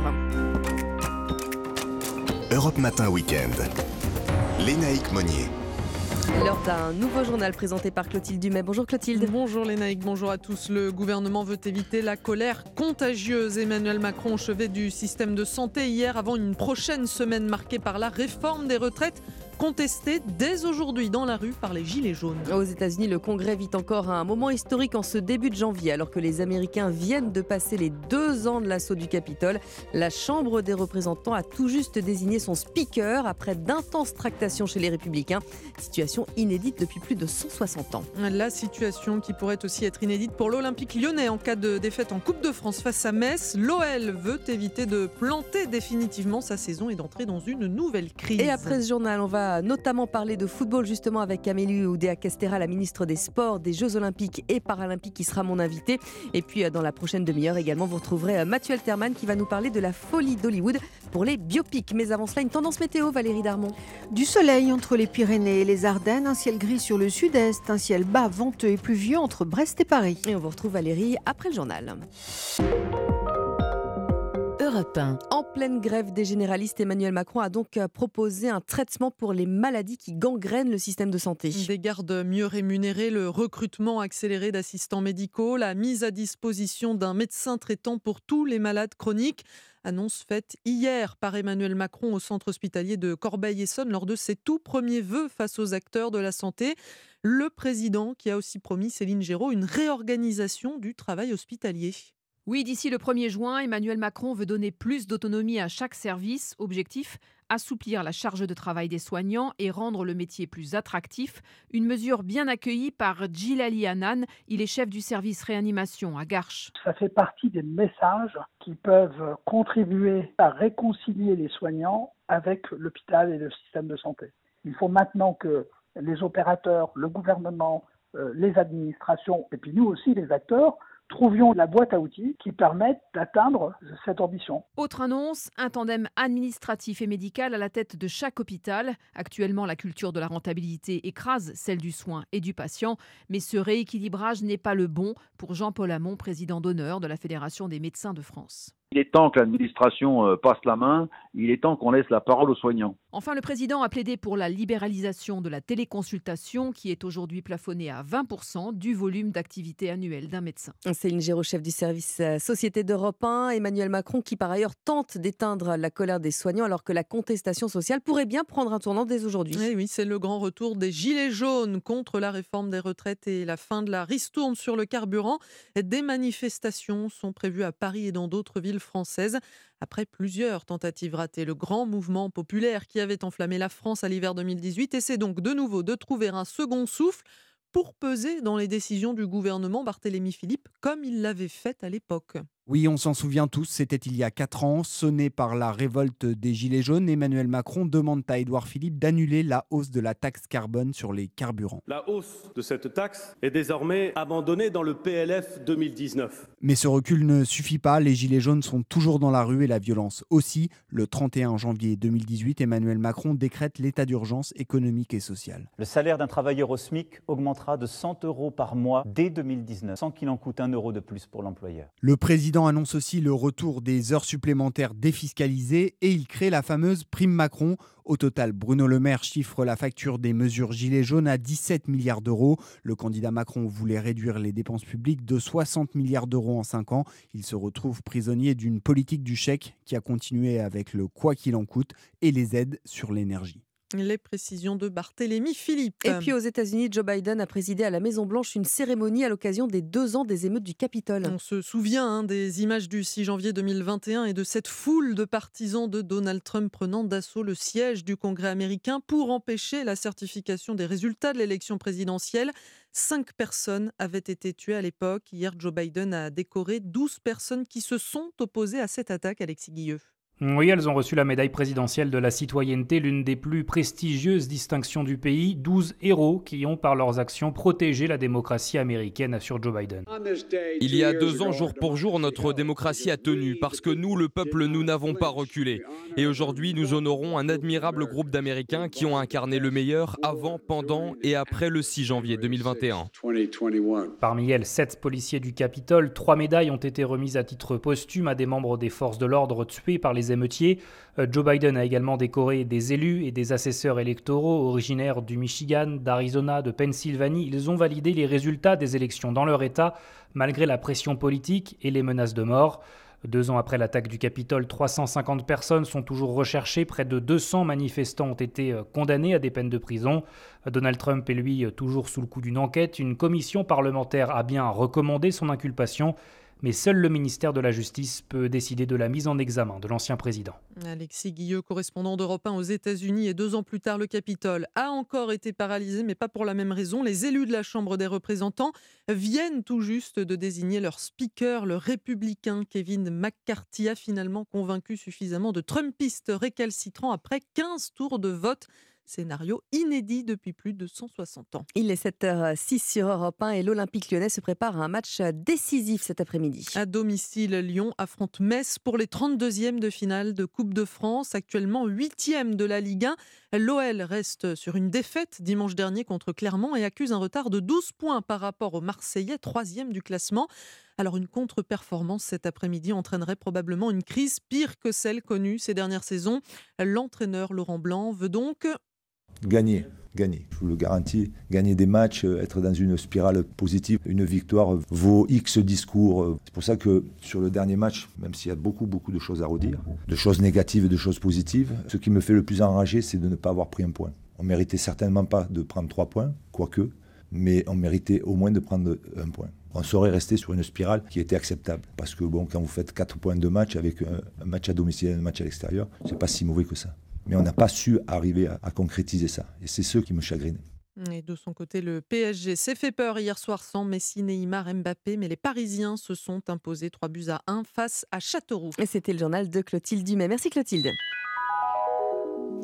Valérie Darmon à 6h, à 7h06 sur Europe 1. Le temps de nos régions donne quoi pour la journée? Alors, il pleut sévèrement en Bretagne et sur les pays de la Loire et les rafales atteignent 100 km/h sur les côtes, 80 dans les terres. Et cet après-midi, euh, c'est plutôt euh, l'amélioration qui s'impose en traverse et éclaircie. Ces petites pluies euh, qui n'arrivent que dans l'après-midi, donc un vent, un vent assez soutenu, hein, proche de 60 à 70 km/h, voire 80 sur le littoral, donc sur le bassin parisien, les Hauts-de-France et le centre. Du centre à la Champagne-Ardenne et au Grand Est, vous profitez de belles éclaircies, passez les brouillards du matin. Je suis obligée de découper la France en plusieurs morceaux parce qu'il y a à peu près euh, un temps par endroit. Mhm. Aujourd'hui. Alors entre Auvergne et Rhône-Alpes, Franche-Comté sud-ouest, il fait assez beau ce matin. Le vent de sud se lève, se renforce en cours d'après-midi dans la vallée du Rhône, les vallées alpines, la Limagne et le Val-de-Saône. Dans le sud-est, le ciel est très nuageux sur le littoral du Languedoc jusqu'en Côte d'Azur, euh, comme ce vendredi d'ailleurs, avec un vent marin euh, modéré, quelques petites ondées. Et dans l'intérieur des terres, sur le Roussillon, là le ciel est très voilé, mais le temps va rester sec et la Corse bénéficie d'un temps variable. Donc pour résumer, c'est du soleil, de la Nouvelle-Aquitaine jusqu'en Alsace pour ce matin, de la pluie cet après-midi, puisqu'on a une perturbation qui traverse la France d'ouest en est. Merci beaucoup Valérie Darmon. On vous retrouve euh, évidemment à 7h30. Vous restez bien sur Europe 1 euh, d'ici euh, quelques instants. Mon invité du jour, Amélie Oudéa-Castera, elle est ministre des Sports, des Jeux Olympiques et Paralympiques.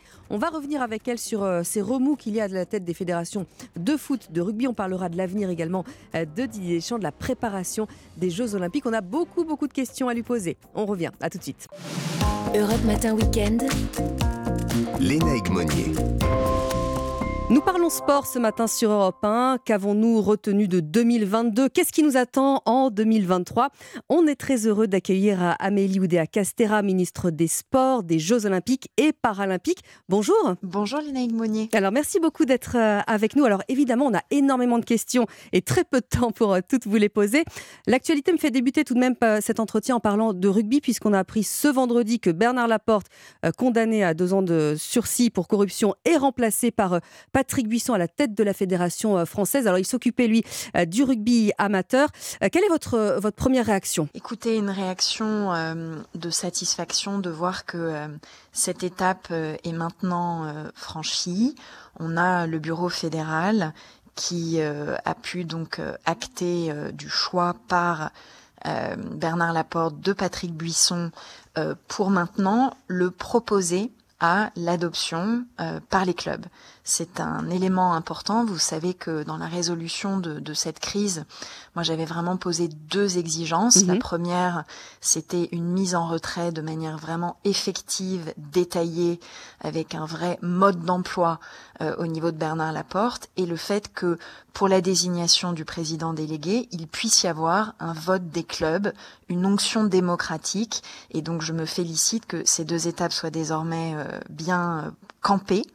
Et nous avons la perspective que du 23 au 26 janvier prochain, la désignation de Patrick Buisson euh, puisse être donc soumise maintenant à la consultation des clubs et que Bernard Laporte ait pris l'engagement de se soumettre à cette exigence d'un vote conforme des clubs, ce qui permet de voilà d'avoir ce, ce, ce, temps démocratique euh, qui me semble important dans ce moment de crise pour parvenir euh, à la résoudre jusqu'au bout. Et le temps de l'appel de Bernard Laporte, hein, la Coupe du Monde sera passée, donc effectivement, ça vous laisse ça vous laisse le champ libre. Alors ma deuxième question, elle concerne une autre fédération. Vous vous en doutez bien, la Fédération euh, française de football, puisque votre ministère dirige un audit sur le management. Le président et la directrice générale, que sont Noël Legrette et Florence Ardon, vont être entendus bah, ce mardi, mardi qui vient. Est-ce que vous pouvez nous donner quelques éléments sur les avancées de cet audit? On attend les conclusions mi-février. Hein. Absolument mi-février. Donc c'est un audit qui comporte euh, deux volets principaux. Le premier est relatif au pilotage et au management de cette euh, fédération et le deuxième à la façon dont elle doit mieux s'emparer euh, de l'enjeu de la prévention et de la lutte contre les violences à caractère sexiste et sexuel. Donc une cinquantaine de personnes ont pu déjà euh, être auditionnées, mais ces investigations et ces auditions se poursuivent. Nous aurons un temps d'audition de Noël Legrette et de Florence Ardouin, la directrice générale, en début euh, de la semaine prochaine mhm. et euh, nous aurons euh, ensuite la finalisation de ces conclusions. J'aurai moi un point d'étape avec la mission la semaine suivante et qui nous permettront d'avoir ensuite une phase qu'on appelle de contradictoire, c'est-à-dire vraiment de soumission aux organes dirigeants, aux dirigeants de cette fédération des conclusions des inspecteurs généraux pour ensuite parvenir donc à la finalisation de cet audit au 15 février. Alors en parallèle, alors évidemment l'actualité est ce qu'elle est. On saura dans les prochains jours si Didier Deschamps reste à la tête de l'équipe de France. Ma question est double. Est-ce que vous souhaitez le voir rester? Est-ce que son destin est lié éventuellement à celui de, Noël Legrette Non, écoutez, les, choses sont, sont, tout à fait euh, distincte. Moi, mhm. j'ai toujours été très attentive à ça, vraiment à la fois préserver l'équipe de France de l'ensemble des polémiques euh, liées à la gouvernance de, de, la fédération, et de l'autre indiquer que le résultat de cette audit, il n'était pas indexé sur la performance de l'équipe de France. Euh, il n'aurait pas été euh, euh, plus sévère si la France avait perdu en match de poule.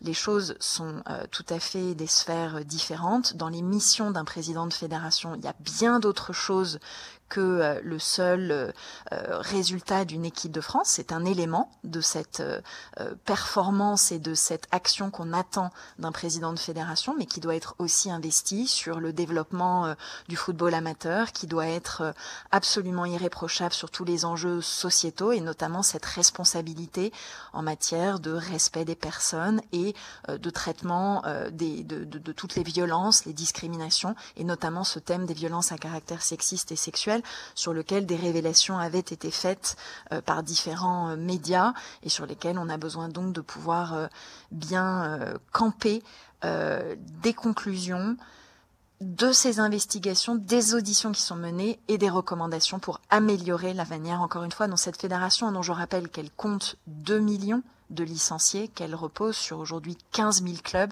Il y a vraiment un enjeu absolument majeur pour qu'on puisse vraiment avoir un très bon fonctionnement sur cette, euh, ce plan de l'éthique, de l'intégrité et du sociétal. Alors Amélie Oudéa-Castéra, on va se projeter évidemment sur les Jeux. Ça fait également partie de votre portefeuille ministériel.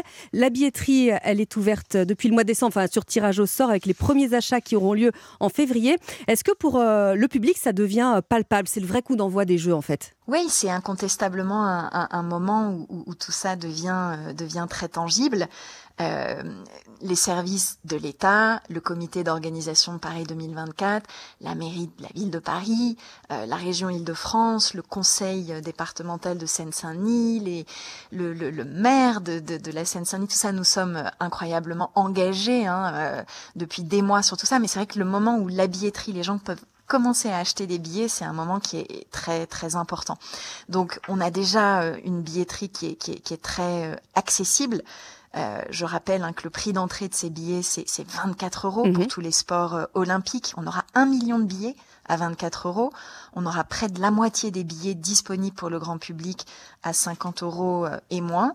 Et vous l'avez dit, euh, on a maintenant cette euh, perspective à compter du 15 février de pouvoir vraiment ouvrir à la vente des packs des packs sur mesure qui seront composés de places sur trois sessions différentes.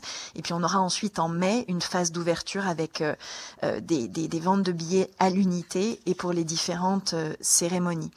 Donc ça, c'est important. Chacun va pouvoir trouver selon ses goûts et, et, se, et se projeter parce que ça va devenir concret sur euh, euh, quel sport je vais voir, euh, où et quand, euh, quelle, euh, voilà, quelle, quelle équipe je mhm. vais pouvoir aller euh, soutenir et c'est important. Nous, on veut qu'il y ait cette fête populaire, on veut qu'il y ait un maximum de Français derrière nos équipes de France pour les encourager, les aider à aller chercher le plus de médailles possible. Alors, le temps file à toute allure. J'aimerais qu'on termine avec bah, une note un peu positive. Ce titre de sportif de l'année décerné à Caroline Garcia. Vous venez du milieu du tennis, évidemment.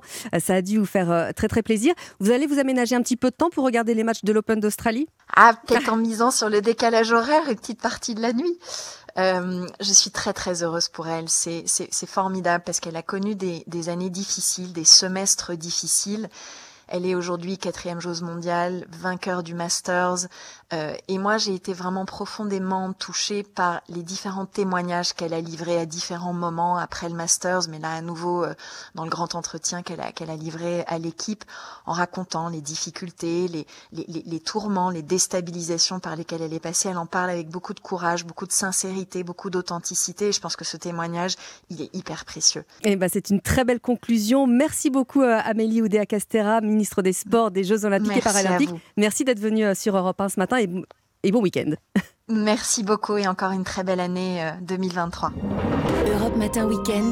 Léna 7h19 sur Europe 1, l'heure du journal permanent Clotilde Dumais. Les États-Unis vont fournir une nouvelle aide militaire à l'Ukraine évaluée à plus de 3 milliards de dollars avec notamment 50 blindés d'infanterie. Sur le front, les affrontements continuent notamment à Bakhmut dans l'est de l'Ukraine malgré le cessez-le-feu annoncé par Moscou. Pas plus de 280 euros le mégawattheure cette année pour 600 000 petites entreprises. C'est le prix maximum annoncé par le ministre de l'économie Bruno Le Maire après des négociations avec les fournisseurs d'énergie. Objectif limité limiter la flambée des factures des boulangers, restaurateurs et autres artisans. La France insoumise et l'Alliance des gauches au cœur du premier débat entre les trois candidats au poste de premier secrétaire du PS.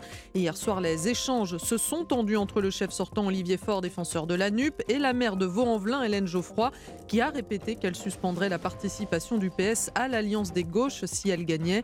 Le premier tour du vote des militants socialistes est prévu jeudi prochain. Et puis elles ont 15 jours pour trouver un plan d'action. Depuis le 1er janvier, les enseignes de restauration rapide sont déjà censées avoir mis en place une vaisselle réutilisable pour les repas et boissons servis à table, mais le gouvernement a décidé de leur laisser un délai supplémentaire pour régler les retards de livraison ou bien faire face aux vols de vaisselle qui se multiplient. Merci Clotilde, il est 7h20 sur Europe 1. Europe Matin Weekend. Lénaïque Monnier. La chronique de Mathieu Alterman, comme tous les samedis aux alentours de 7h20 sur Europe 1. Bonjour Mathieu. Bonjour Lénaïque, bonjour tout le monde. Alors on va parler de, cinéma avec vous Mathieu, parce qu'Hollywood euh, revisite un petit peu son passé en ce moment et multiplie bah, ce qu'on appelle les biopics.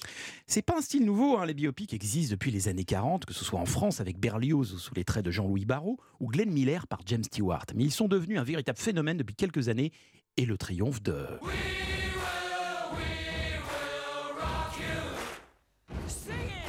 Bohemian Rhapsody et ses 900 millions de dollars de recettes sur la vie du groupe Queen, comme si le cinéma en perte de vitesse comparé aux séries ou aux comics de chez Marvel n'avait plus assez de scénarios originaux à porter à l'écran. Mais c'est une nouvelle espèce de biopic qui crée l'événement ces derniers mois, qui ne cherche pas à rentrer dans la réalité, mais plutôt à développer un angle, un point de vue, mm. pour en faire plus qu'un quasi-documentaire, mais un vrai film.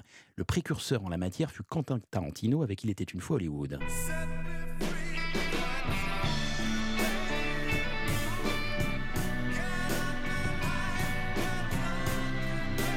Un film nostalgique sur la fin des idoles et du Technicolor de la fin des années 60. Le gros carton de 2022 avec ses 118 millions de recettes est le film Elvis.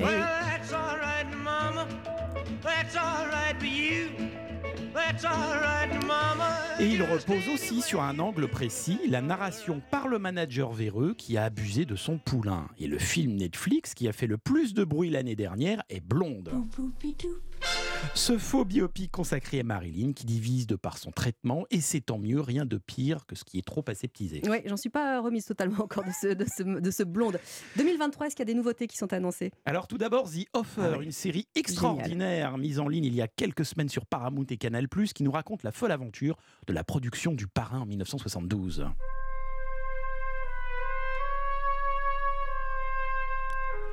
Une histoire incroyable où se croisent Coppola, réalisateur génial que le studio déteste, la mafia qui veut empêcher le tournage et deux producteurs chevronnés qui ont rendu le chef-d'œuvre possible. Sorti également il y a quelques jours, du biopic consacré à Whitney Houston.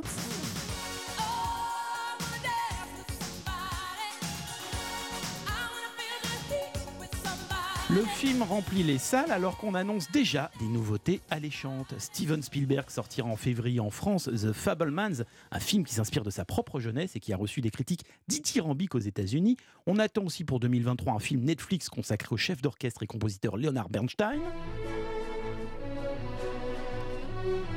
Avec Bradley Cooper dans le rôle du maestro. Enfin, Jason Isaacs, alias Lucius Malfoy dans la série Harry Potter, sera Cary Grant, le héros notamment de La mort aux trous, dans une mini-série biopique en quatre parties. Ah, ça donne un bon programme. Est-ce qu'en France, il y a des choses qui sont prévues pour nos, stars? Oui, mais c'est un peu plus nuancé. Ainsi, hein. Gainsbourg, vie héroïque, euh, Clo-Clo et la môme ont bien fonctionné, car ils décrivaient les aspects les plus sombres des personnalités de Gainsbourg, Claude François et Edith Piaf.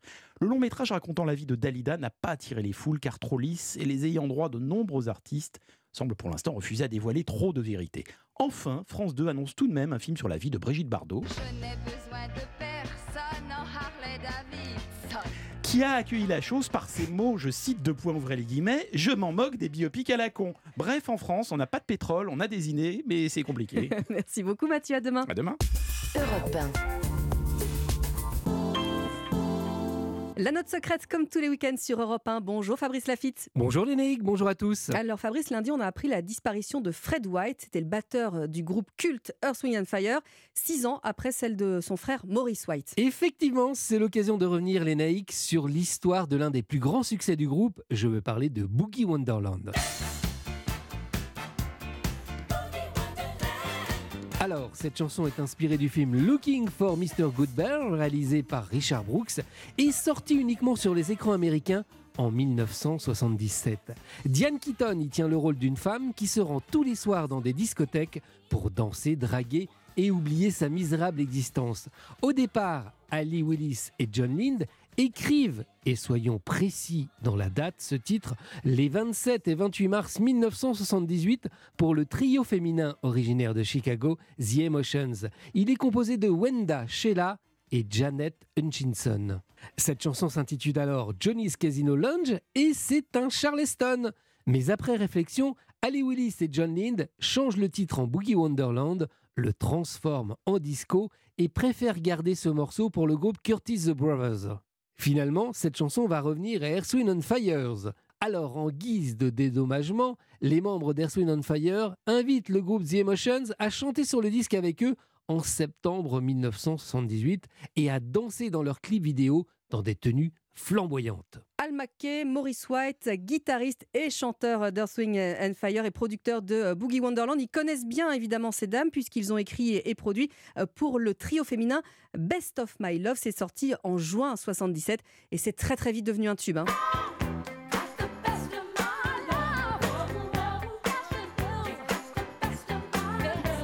Mais revenons au titre qui nous a fait danser lors de soirées en discothèque ou à la maison.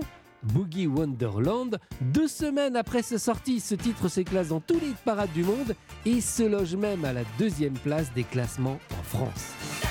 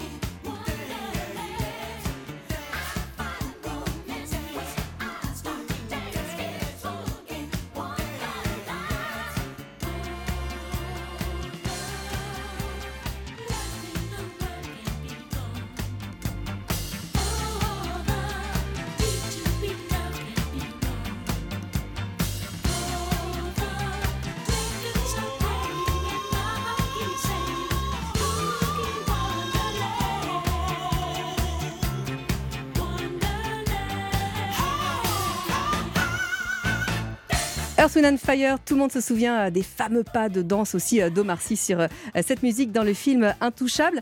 Le programme, Fabrice, c'est quoi demain? Renault avec une chanson hommage aux forces de l'ordre après les attentats de 2015. Merci Fabrice. Le journal arrive dans un instant sur Europe 1. Europe Matin Week-end. Lénaïque Monnier. Merci d'avoir choisi Europe 1 pour vous informer en ce samedi matin. Il est 7h30, l'heure d'un nouveau journal sur Europe 1 avec Clément Barguin. Bonjour Clément. Bonjour les naïcs, bonjour à tous. Il y a 8 ans, jour pour jour, les frères Kouachi décimaient la rédaction de Charlie Hebdo.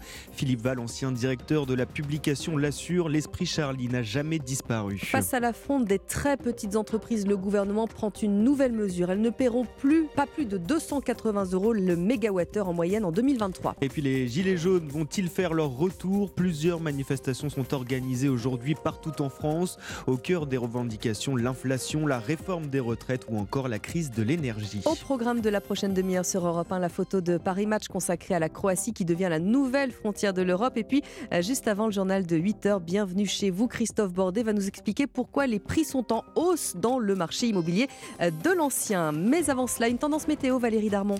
Eh bien, vous habitez entre Brest et Calais ou entre Brest et Paris cet après-midi, vous êtes sous la pluie et surtout dans les nuages. Le soleil, lui, brille entre Biarritz et Strasbourg. Et on voit tout le reste de la France juste après le journal.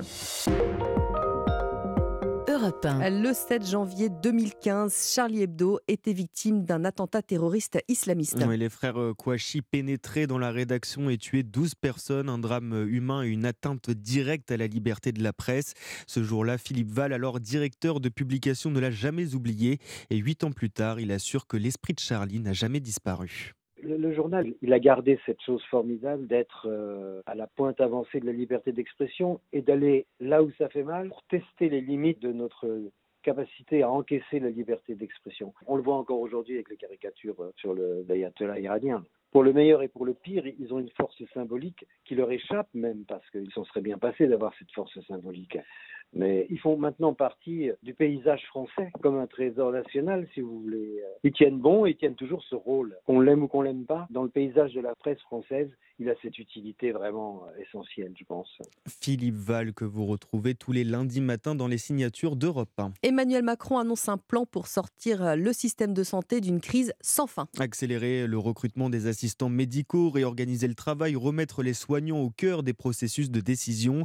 Le chef de l'État a présenté les grandes lignes de son plan santé. Emmanuel Macron qui a adressé hier pour la première fois depuis son arrivée à l'Élysée des vœux spécifiques aux acteurs de la santé devant des soignants dans un hôpital de Autre sujet brûlant pour l'exécutif, la crise de l'énergie. Bruno Le Maire a annoncé hier une nouvelle mesure pour les très petites entreprises. Message reçu, les fournisseurs d'électricité étaient réunis hier à Bercy pour trouver une solution en faveur des TPE confrontés à l'explosion des prix de l'énergie. Ils vont faire un effort pour les entreprises de moins de 10 salariés. Pour euh, les TPE, pas plus de 280 euros le mégawattheure en 2023, Margot Faudéré. Oui, ce tarif s'applique à toutes les très petites entreprises qui ont signé un contrat au deuxième semestre 2022, c'est-à-dire au moment où les prix de l'électricité étaient les plus élevés, atteignant parfois 1000 euros le mégawattheure. Et ce tarif sera valable toute l'année, du 1er janvier au 31 décembre. À l'issue de la réunion d'hier, le ministre de l'économie, Bruno Le Maire, a salué le geste fait par les fournisseurs c'est un tarif garanti qui est un immense soulagement. Et je tiens une nouvelle fois à remercier les fournisseurs d'énergie qui ont accepté ce tarif garanti de 280 euros le mégawattheure en moyenne sur l'année 2023. Alors concrètement, comment faire? Les TPE devront se connecter sur leur espace client ou sur le site impôt.gouv.fr et remplir un formulaire mis à leur disposition. Dans ce formulaire, elles devront cocher deux cases. La première, je suis une TPE. La deuxième, je souhaite bénéficier du tarif garanti. Elles devront ensuite renvoyer ce formulaire à leur fournisseur sur la facture de janvier qui sera émise mi-février. Le fournisseur fera ainsi figurer le tarif garanti de 280 euros le mégawattheure. Au total, ce sont 600 000 TPE qui peuvent bénéficier de ce tarif, les autres étant déjà couvertes par le bouclier tarifaire. Margot Faudéré du service économie d'Europe. Alors, crise de l'énergie, inflation, réforme des retraites, plusieurs manifestations de Gilets jaunes sont organisées aujourd'hui. oui, c'est le retour des manifestations des Gilets jaunes en France. L'appel a été lancé via les réseaux sociaux pour des retrouvailles aujourd'hui à Paris et dans d'autres villes en France. Lyon, Besançon, Caen, Marseille ou encore Toulouse sont concernés. Mais alors pourquoi ce retour dans la rue? Les explications du Gilet jaune Thierry Paul Valette il sera présent cet après-midi dans un des deux cortèges parisiens ça va être le début du retour du chapitre 2 des Gilets jaunes, parce que ça va s'inscrire dans la durée. Quatre ans après la naissance du mouvement euh, des Gilets jaunes, on est dans une situation qui est beaucoup plus euh, précaire, qui est beaucoup plus euh, dramatique, et dans laquelle beaucoup de citoyens ont, plus un genou, mais deux genoux à terre. Les revendications du mouvement des Gilets jaunes sont presque les mêmes qu'il y a quatre ans, c'est le pouvoir d'achat. Et puis il y a aussi la problématique du fait de pouvoir se chauffer, tout simplement. le prix des denrées alimentaires. On a un gouvernement qui est dans le déni, dans le pire des moments, donc ça ne peut pas s'arranger. C'est dramatique. Propos recueillis par Thibaut U pour Europe 1. À 7h36 sur Europe 1, on va partir aux États-Unis où c'est la fin d'une pagaille inédite au Congrès. Oui, Kevin McCarthy a enfin décroché dans la nuit euh, les voix nécessaires pour être élu président de la Chambre américaine des représentants. À force de tractation, le groupe de Trumpistes qui est paralysé la nomination du quinquagénaire de Californie a finalement cédé. Les États-Unis où se tient en ce moment le salon des technologies à Las Vegas. Et c'est l'une des pépites françaises les plus en vue au CES de Las Vegas. Aqua Robotics a remporté trois prix d'innovation pour son robot autonome capable d'inspecter les canalisations d'eau. Une technologie euh, inédite qui pourrait euh, rapidement devenir une solution pour éviter les gâchis, Aurélien Fleureau.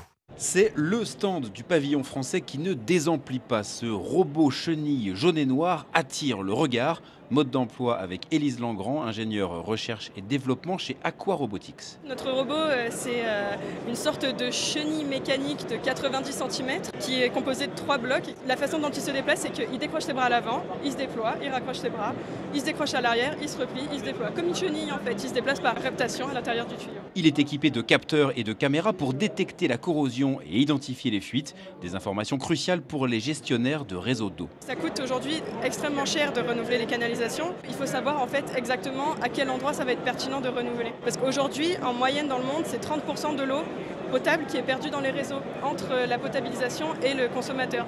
Aqua Robotics va lancer ses premiers robots dans moins d'un an sur le canal de Provence, après des tests réussis en Corse, et puis bien sûr, pourquoi pas dans d'autres pays, après ce succès au CES. Aurélien Fleureau, envoyé spécial d'Europe 1 à Las Vegas. Allez, retour en France et plus précisément à Châteauroux où les footballeurs parisiens se sont fait euh, un peu peur hier soir. Oui, sans briller, sans Messi, Neymar et Mbappé, le PSG s'est tout de même qualifié en 16e de finale de Coupe de France. Victoire 3 buts à 1 face à Châteauroux.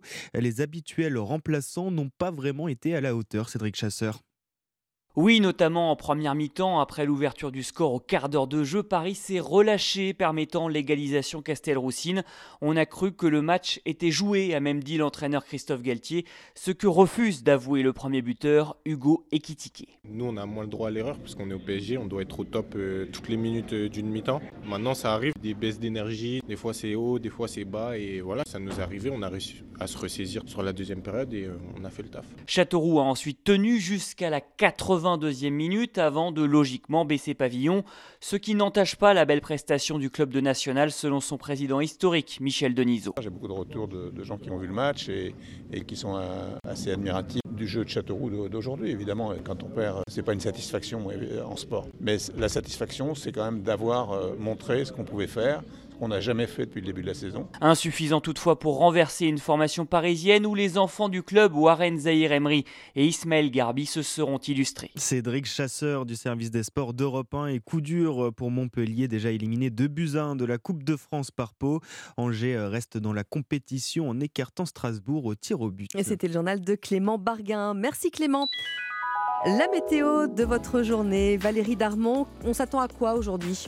Alors une première perturbation qui traverse les régions du nord-ouest et qui arrose modérément le Cotentin, le Finistère, la Loire-Atlantique, la Vendée, la Basse-Normandie pendant quelques heures, balayée aussi en plus par un vent euh, de sud hein, euh, sur les côtes bretonnes et normandes à 80 km/h en pointe. À l'arrière de cette perturbation, on a un temps plus sec avec quelques éclaircies euh, qui reviendra dans l'après-midi, notamment en Bretagne, avec des Pyrénées aux frontières de l'Est. Vous profitez encore d'un temps calme avec de très belles éclaircies, même un beau temps. Il fait doux en plus ce matin dans le nord-ouest et sur le littoral méditerranéen avec 7 à 10 degrés. Et ailleurs, il fait plus frais avec 3 à 7. Ce sera mieux demain? Pas du tout. Ah. Demain, c'est pire. il faut profiter de la journée. Voilà, je vous remercie d'être venu. Alors, il faut profiter de ce samedi hein, au détriment du dimanche parce que demain, ce temps perturbé va se généraliser à presque tout l'hexagone avec de la pluie ou des averses et du vent fort sur l'ensemble du pays. C'est simple, seul le Roussillon va conserver un temps sec, au contraire du Languedoc, de la région PACA, de la Corse où le temps va tourner à la pluie. En montagne, la neige est attendue sur l'ensemble des massifs et les températures vont quand même rester douces mais baisser de 3 degrés en moyenne. Merci beaucoup Valérie. On vous retrouve évidemment à 8h. Il est 7h40 sur Europe 1.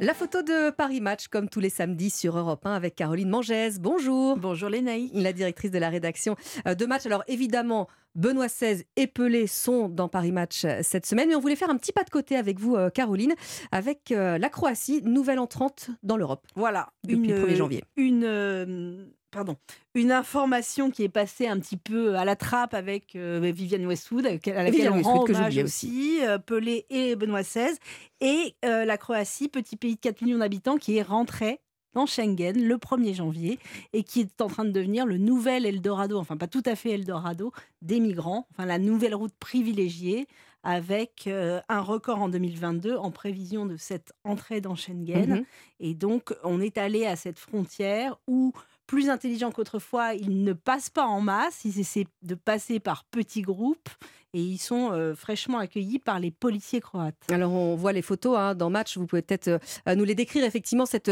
euh, ce passage là de, de, ce passage de la, de la frontière. La Croatie qui a reçu la, visite d'Ursula von der Leyen évidemment. Évidemment, et des accords avec l'Europe qui sont en train de se faire, se défaire. Les Serbes qui jouent un drôle de jeu diplomatique en accueillant les ressortissants de pays qui refusent de reconnaître le Kosovo. C'est un peu tendu les Balkans avec la guerre en Ukraine aussi. Il faut dire, c'est un peu ce paysage. Il faut recontextualiser un peu. Et effectivement, sur cette photo, alors on voit des policiers croates dépités de laisser passer quelques migrants qui, eux, ont le droit en fonction de leur nationalité, mais qui euh, sont très violents avec les migrants qui arrivent de certains pays, et notamment d'Afrique, qu'ils rejettent dans les rivières. Euh, ils passent de l'eau froide dans leurs chaussures. Euh, ils les raccompagnent à la frontière au plus loin pour les épuiser.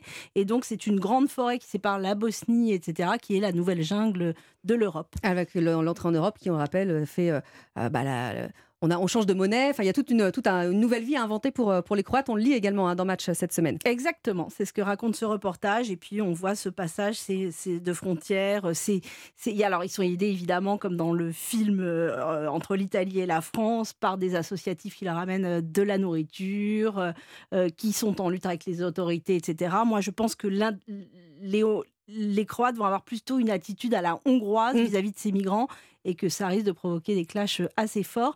Mais il y a eu 150 000 passages par la Croatie cette année contre 100 000 contre l'Italie. Donc ça change aussi la donne pour l'Italie. Merci beaucoup Caroline Mangès d'être venue comme tous les samedis matins dans les studios d'Europe 1. Merci Lénaï. Et il est 7h43 sur Europe 1. Dans deux toutes petites minutes, vous restez avec nous. Par ici, les sorties Stéphanie Loire, Laurie Choleva, Sébastien Bordenave. On va parler de tirailleurs, de Guy Lefranc et des Foo Fighters. A tout de suite. Réveillez-vous. Informez-vous avec Lénaïque Monnier sur Europe 1. Et avec le tiercé gagnant de Paris ici les sorties, Laurie Choleva, Sébastien Bordenave, Stéphanie Loire. Bonjour à tous les trois. Bonjour Lénaïque. Alors, on va commencer cette année 2023, Laurie, avec mm. euh, le retour du réalisateur de la famille Bélier. Oui, et c'est Eric Lartigot qui, euh, qui revient, réalisateur de la famille Bélier, mais aussi de Prête-moi ta main, ou plus récemment Je suis là avec Alain Chabat. Euh, le film s'appelle Cet été-là, il est question de transmission, mais surtout du passage de l'enfance à l'adolescence. On arrive. Ça sera la plus belle été de notre vie, hein? Oh, mais arrête Papa, je vais voir Mathilde, moi. Oublie pas ton casque. Oui, oui. Coucou, comment ça va? T'as coupé tes cheveux? Vachement. Ah, il fait trop chaud. Non mais sérieux, ça se fait pas pour le changement de la planète. Justement, je la refroidis. Alors, on, suit l'été de cette, de cette jeune fille, ouais, très mignon. Elle s'appelle Dune, elle a 11 ans. Elle attend chaque année le mois de juillet avec impatience pour partir en famille et pour retrouver sa meilleure amie Mathilde dans les Landes. Mais cet été-là, eh bien, il va être différent pour elle. T'as tellement chance d'avoir une mère lesbienne. Moi, elle a devenu tellement chelou. Dune Engueule-moi mieux que ça, on dirait tu t'en fous. Je te déteste. Je vais t'engueuler mieux. Je sais pas pourquoi les parents obligent leurs enfants à être heureux. Et eh oui, pourquoi les parents ah leurs enfants être heureux? Alors c'est vraiment un petit bijou de sensibilité. C'est un film qui nous replonge dans nos souvenirs d'enfance. C'est réalisé à hauteur d'enfant, c'est-à-dire qu'il n'y a aucune scène d'adulte sans la présence de cette petite fille euh, d'une qui est jouée par euh, Roselou Pélissère, qui est absolument incroyable. Un film qui parle de la perte de l'innocence et la difficulté pour les enfants parfois de ne pas comprendre les problèmes des adultes. Aux côtés de Roselou, on a entendu euh, la voix de Marina Foïs ou encore Gaël Garcia Bernal. Alors vous avez vu également pour nous, Laurie, mm. cette semaine Tirailleurs, c'est l'une des grosses sorties de la semaine. Hein. Ah, j'ai adoré. Hein. C'est un projet qu'Omar euh, porte depuis plus de dix ans avec le réalisateur euh, Mathieu Vadepied. L'histoire euh, déchirante d'un père, Bakary, sénégalais quadragénaire, qui s'enrôle dans l'armée en pleine guerre de 14-18 pour tenter de protéger son fils recruté de force. Incorporé. Africains du Haut-Niger, du Sénégal, de la Guinée, du Soudan. Vous allez contribuer à cette éclatante victoire. Après cette bataille, vous ne serez plus des indigènes, vous serez des Français et le film a très bien démarré euh, mercredi. Euh, c'est vrai que c'est un film, euh, c'est un film de guerre hein, sur ce pan de l'histoire, l'histoire des tirailleurs sénégalais, mais c'est surtout la chronique d'une relation entre un père et son fils qui est absolument bouleversante. Omar Sy est incroyable et il tourne aux côtés de son neveu dans la vraie vie, Alassane Diong, qui est vraiment la révélation du film. Et un film qu'on peut aller voir évidemment en famille, puisque là on a un pan de l'histoire également qui intéressera les enfants. Sébastien, mm. vous faites du zèle parce que d'habitude vous proposez une BD ah cette année, cette, en début de cette, en ce début d'année. 13. Oh, le faillot. Il a lu toutes les Ah, vacances. ouais, ouais, là. Bon, je triche un peu. hein. En fait, je vous présente un coffret. Ah, voilà. Casterman a sorti en un seul objet 700 pages qui comprend les 13 premiers albums de Guy Lefranc. Mm. Comptez 75 euros, ça nous fait euh, la page à 10 centimes. Hein. Sapristi, ça vaut le coup. Car oui, le premier album de Guy. Lefranc date de 1952 et à cette époque, eh ben, on disait euh, Sapristi. 1952, ça fait donc 70 ans et une semaine que ce héros existe et c'est délicieux de se replonger dans ces BD où des brigadiers s'exclament Diable, mon revolver est enrayé. Le héros blond Guy Lefranc roule en Simca 9 un modèle qu'on retrouvera dans un album de Tintin, l'affaire Tournesol, car le dessinateur a travaillé 19 ans pour les studios RG. Le dessinateur, c'est Jacques Martin. Bon, alors rien à voir avec le gros monsieur qui demandait aux enfants est-ce que tu la trouves belle, Nana Mouskouri? Jacques Martin, on lui doit en 1948 la création de Alix pour le journal de Tintin, un esclave gaulois affranchi qui va devenir citoyen romain. Et un jour, ce monsieur, il a une idée de scénario euh, à base d'armes allemandes abandonnées après l'occupation, donc ça colle pas du tout avec l'univers antique d'Alix. Il demande l'autorisation du journal de Tintin de dessiner une autre aventure. On lui dit oui, mais il doit garder graphiquement les mêmes personnages. Et ben, ça donne le héros, reporter Guy Lefranc. Le plaisir de lire ses albums aujourd'hui, et ben, c'est comparable à regarder un bon vieux Fantomas. Mmh, ah oui. C'est-à-dire qu'on admire les voitures d'époque, les costumes, mais aussi les avions qui survolent des châteaux alsaciens. Je me suis amusé à, à taper sur Google Images les paysages dessinés il y a 70 ans. Et ben, c'est minutieux et c'est de toute beauté, comme dirait l'autre. Voilà, Jacques Martin nous a quittés à 88 ans en 2010, alors que Jacques Martin, c'était à 74 ans en 2007, comme quoi ça n'a rien à voir. C'est pas le même. C'est pas le même. Quoi qu'il en soit, lisez Le Franc, les premières aventures sorties chez Casterman. Comme on dit dans la mode, bah, c'est un intemporel. Un intemporel. Un intemporel. Diantre, j'ai envie de dire. Sapristi. Sapristi. On adore Sapristi. Euh, Stéphanie, c'est intemporel aussi. On parle des Foo Fighters. Exactement, totalement intemporel. hein. l'équivalent de la petite robe noire. Euh, c'est ça. Après le décès de Taylor Haw- Hawkins, qui est le batteur de Ah la oui. formation des Foo Fighters, en, en mars dernier, on se demandait un petit peu euh, ce qui allait se passer avec le groupe emmené par Dave Grohl, les Foo Fighters, qui semblait un peu incertain. Je rappelle que Taylor Hawkins, il est euh, décédé le 25 mars euh, 2022. C'était juste avant un concert à Bogota, en Colombie, et il avait seulement 50 ans. Euh, on se demandait si le groupe allait euh, poursuivre sans lui. Ils ont eu besoin de marquer un temps pour faire leur deuil. Et les Foo Fighters ont pris la meilleure résolution que les fans pouvaient espérer.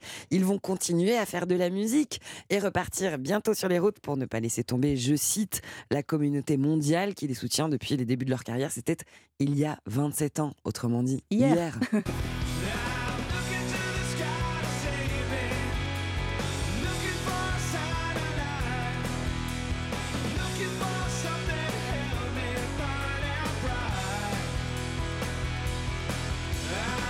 Alors. Évidemment, ça nous rappelle euh, les années euh, lycée, fac. euh, on se replonge un petit peu. l'âge qu'on a. Merci de nous le rappeler, Stéphanie, comme chaque semaine. Um. On va parler d'un groupe un peu plus récent, mais assez rock'n'roll. Ça, ça dépote aussi, c'est Maneskin. hyper Ah oui. rock, je les Mmh. adore vraiment. Alors j'étais hyper en colère contre eux quand ils nous ont euh, euh, quand, Piqué. quand- quand ils nous sont passés devant à À l'Eurovision, l'Eurovision ouais. en 2021 pour une fois qu'on était euh, dans le dans le top du début. Mais bon, alors pour le coup, il faut reconnaître que ce sont des artistes rock incroyables. Euh, ils vont euh, sortir un album qui est très attendu. Cet album-là, il contient un titre comme Wanna Be Your Slave. a champion.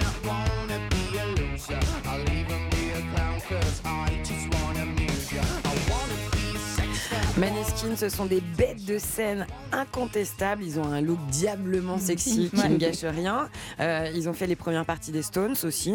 Et euh, ils sont carrément forgés un nom sur la scène internationale. Et ils continuent de produire ce rock fiévreux, hein. pas la fièvre du Covid bien sûr. Non, sur cet album aime. qui s'appelle Rush, qui va sortir le 20 janvier. Un autre tube en puissance. Je vous propose de vous laisser dessus. Allez. Je vais faire comme Dalida, moi je vais mourir sur scène. Et c'est Mamma Mia.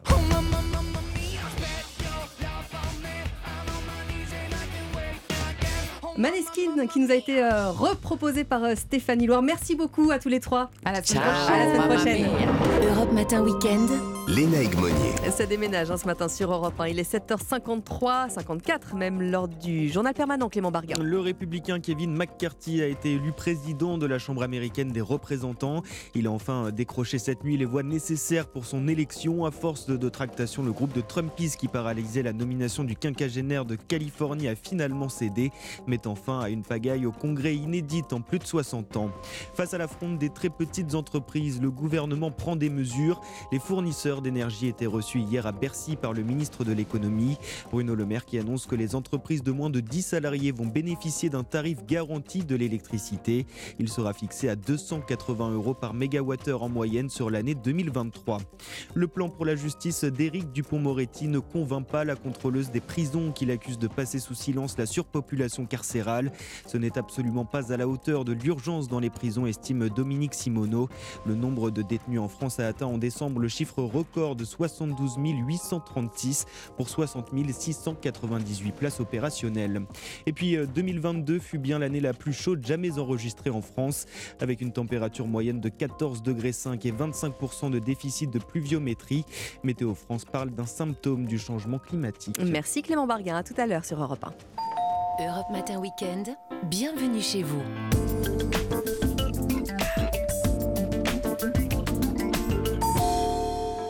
Tous les samedis, bienvenue chez vous, votre rendez-vous sur euh, toutes les questions du logement et on va l'entendre, ça bouge beaucoup en ce début d'année. Bonjour Christophe Bordet. Bonjour à tous et encore une fois bonne année. Et bien encore une fois bonne année Christophe. Alors, question très simple, est-ce que 2023 sera l'année avec un grand A pour devenir peut-être enfin propriétaire? Ah, ah bah oui. Stop. Ah bah oui, ça fait mal aux oreilles, mais comme disait un certain Jacques Chirac pour toute autre chose, notre maison brûle et nous regardons ailleurs. Vous faites pas mal Jacques Chirac. Oui, je sais, Hein je le, je vous le tiens tenez, bien. vous le tenez. Alors oui, les amis, ça sent un peu le roussi Oui, pour l'immobilier en 2023, après une année 2022 marquée par une première baisse des ventes de logements. D'autres difficultés pourraient bien vous empêcher de réaliser votre rêve, devenir propriétaire ou investir éventuellement dans l'immobilier locatif. Et là-dessus, Christophe, tout le monde est d'accord. La FNAIM, la Ouais. Forêt, Orpi, Century 21. Bah Consensus tiens, total. tiens, justement, Charles Marinakis, le patron de Century 21, que voit-il dans sa boule de cristal pour 2023 D'abord, au niveau des ventes, la diminution des transactions va se poursuivre? Le volume de transactions va légèrement régresser. Je le situe entre euh, moins 5% à peu près. On va tomber entre 1 million et 1 million 50 000 transactions. Bon, en soi, c'est pas non plus complètement catastrophique, hein, puisqu'on était sur 1 million 100 000 transactions. Mais quand même, ce qui inquiète les professionnels de l'immobilier en réalité, ce sont les conséquences de la crise économique sur le logement. Quand le gaz, c'est plus 15. Quand l'électricité, c'est plus 15. Quand les denrées alimentaires pètent plus 5, plus 8, plus 10. Le taux d'emprunt qui a augmenté. Est-ce que, est-ce qu'aujourd'hui, avec une mensualité qui a augmenté de 20 ou 30% est-ce que je peux acheter le même appartement ou est-ce que je peux avoir la même ambition? Avec euh, l'entretien énergétique de ma maison, est-ce que je peux avoir la même ambition? C'est ça qui est nouveau. L'entretien énergétique, Bah oui. les travaux d'isolation, c'est obligatoire désormais. Oui, indispensable ouais. pour ne pas être euh, classé passoire thermique. hein, le diagnostic de performance énergétique, le fameux DPE, pour le moment, il joue un rôle contre-productif, figurez-vous, un rôle d'épouvantail. Les vendeurs sont pas prêts à considérer que les travaux sont à leur charge pour leur mise en conformité. Les propriétaires bailleurs qui s'aperçoivent qu'ils ont trop de travaux à faire, malheureusement, je suis pas le premier à le dire, ils vont sortir les biens du parc locatif privé pour le remettre dans la transaction. Voilà, Charles Marinakis de Century 21. Et ça se ressent déjà. hein. Les notaires confirment que les logements classés G sont 7% à être sortis de la location pour une mise en vente au troisième trimestre 2022 contre 3% Ah un oui. an auparavant. Bref. Significatif. Significatif. Et en ce début d'année, il y a un petit côté, comment vous dire, un petit côté galère pour tout le monde en fait. Un propriétaire, locataire, c'est compliqué. Soi-disant que les années en 3 sont toujours difficiles. Bah, vous nous mettez drôlement dans le bain. Bah oui, alors. mais moi j'y peux rien. Affaire à suivre. Bon, vivement hein. 2024. 1973 par exemple. Qu'est-ce qui s'est passé? crise. pétrolière. Exactement. 1983, le tournant de la rigueur et ainsi de suite. Ah bah oui. Bon, ouais, va- les va- années en trois. On va, Eh bah patient- oui, on va voilà. patienter un an. Merci Christophe. À demain. Les infos arrivent.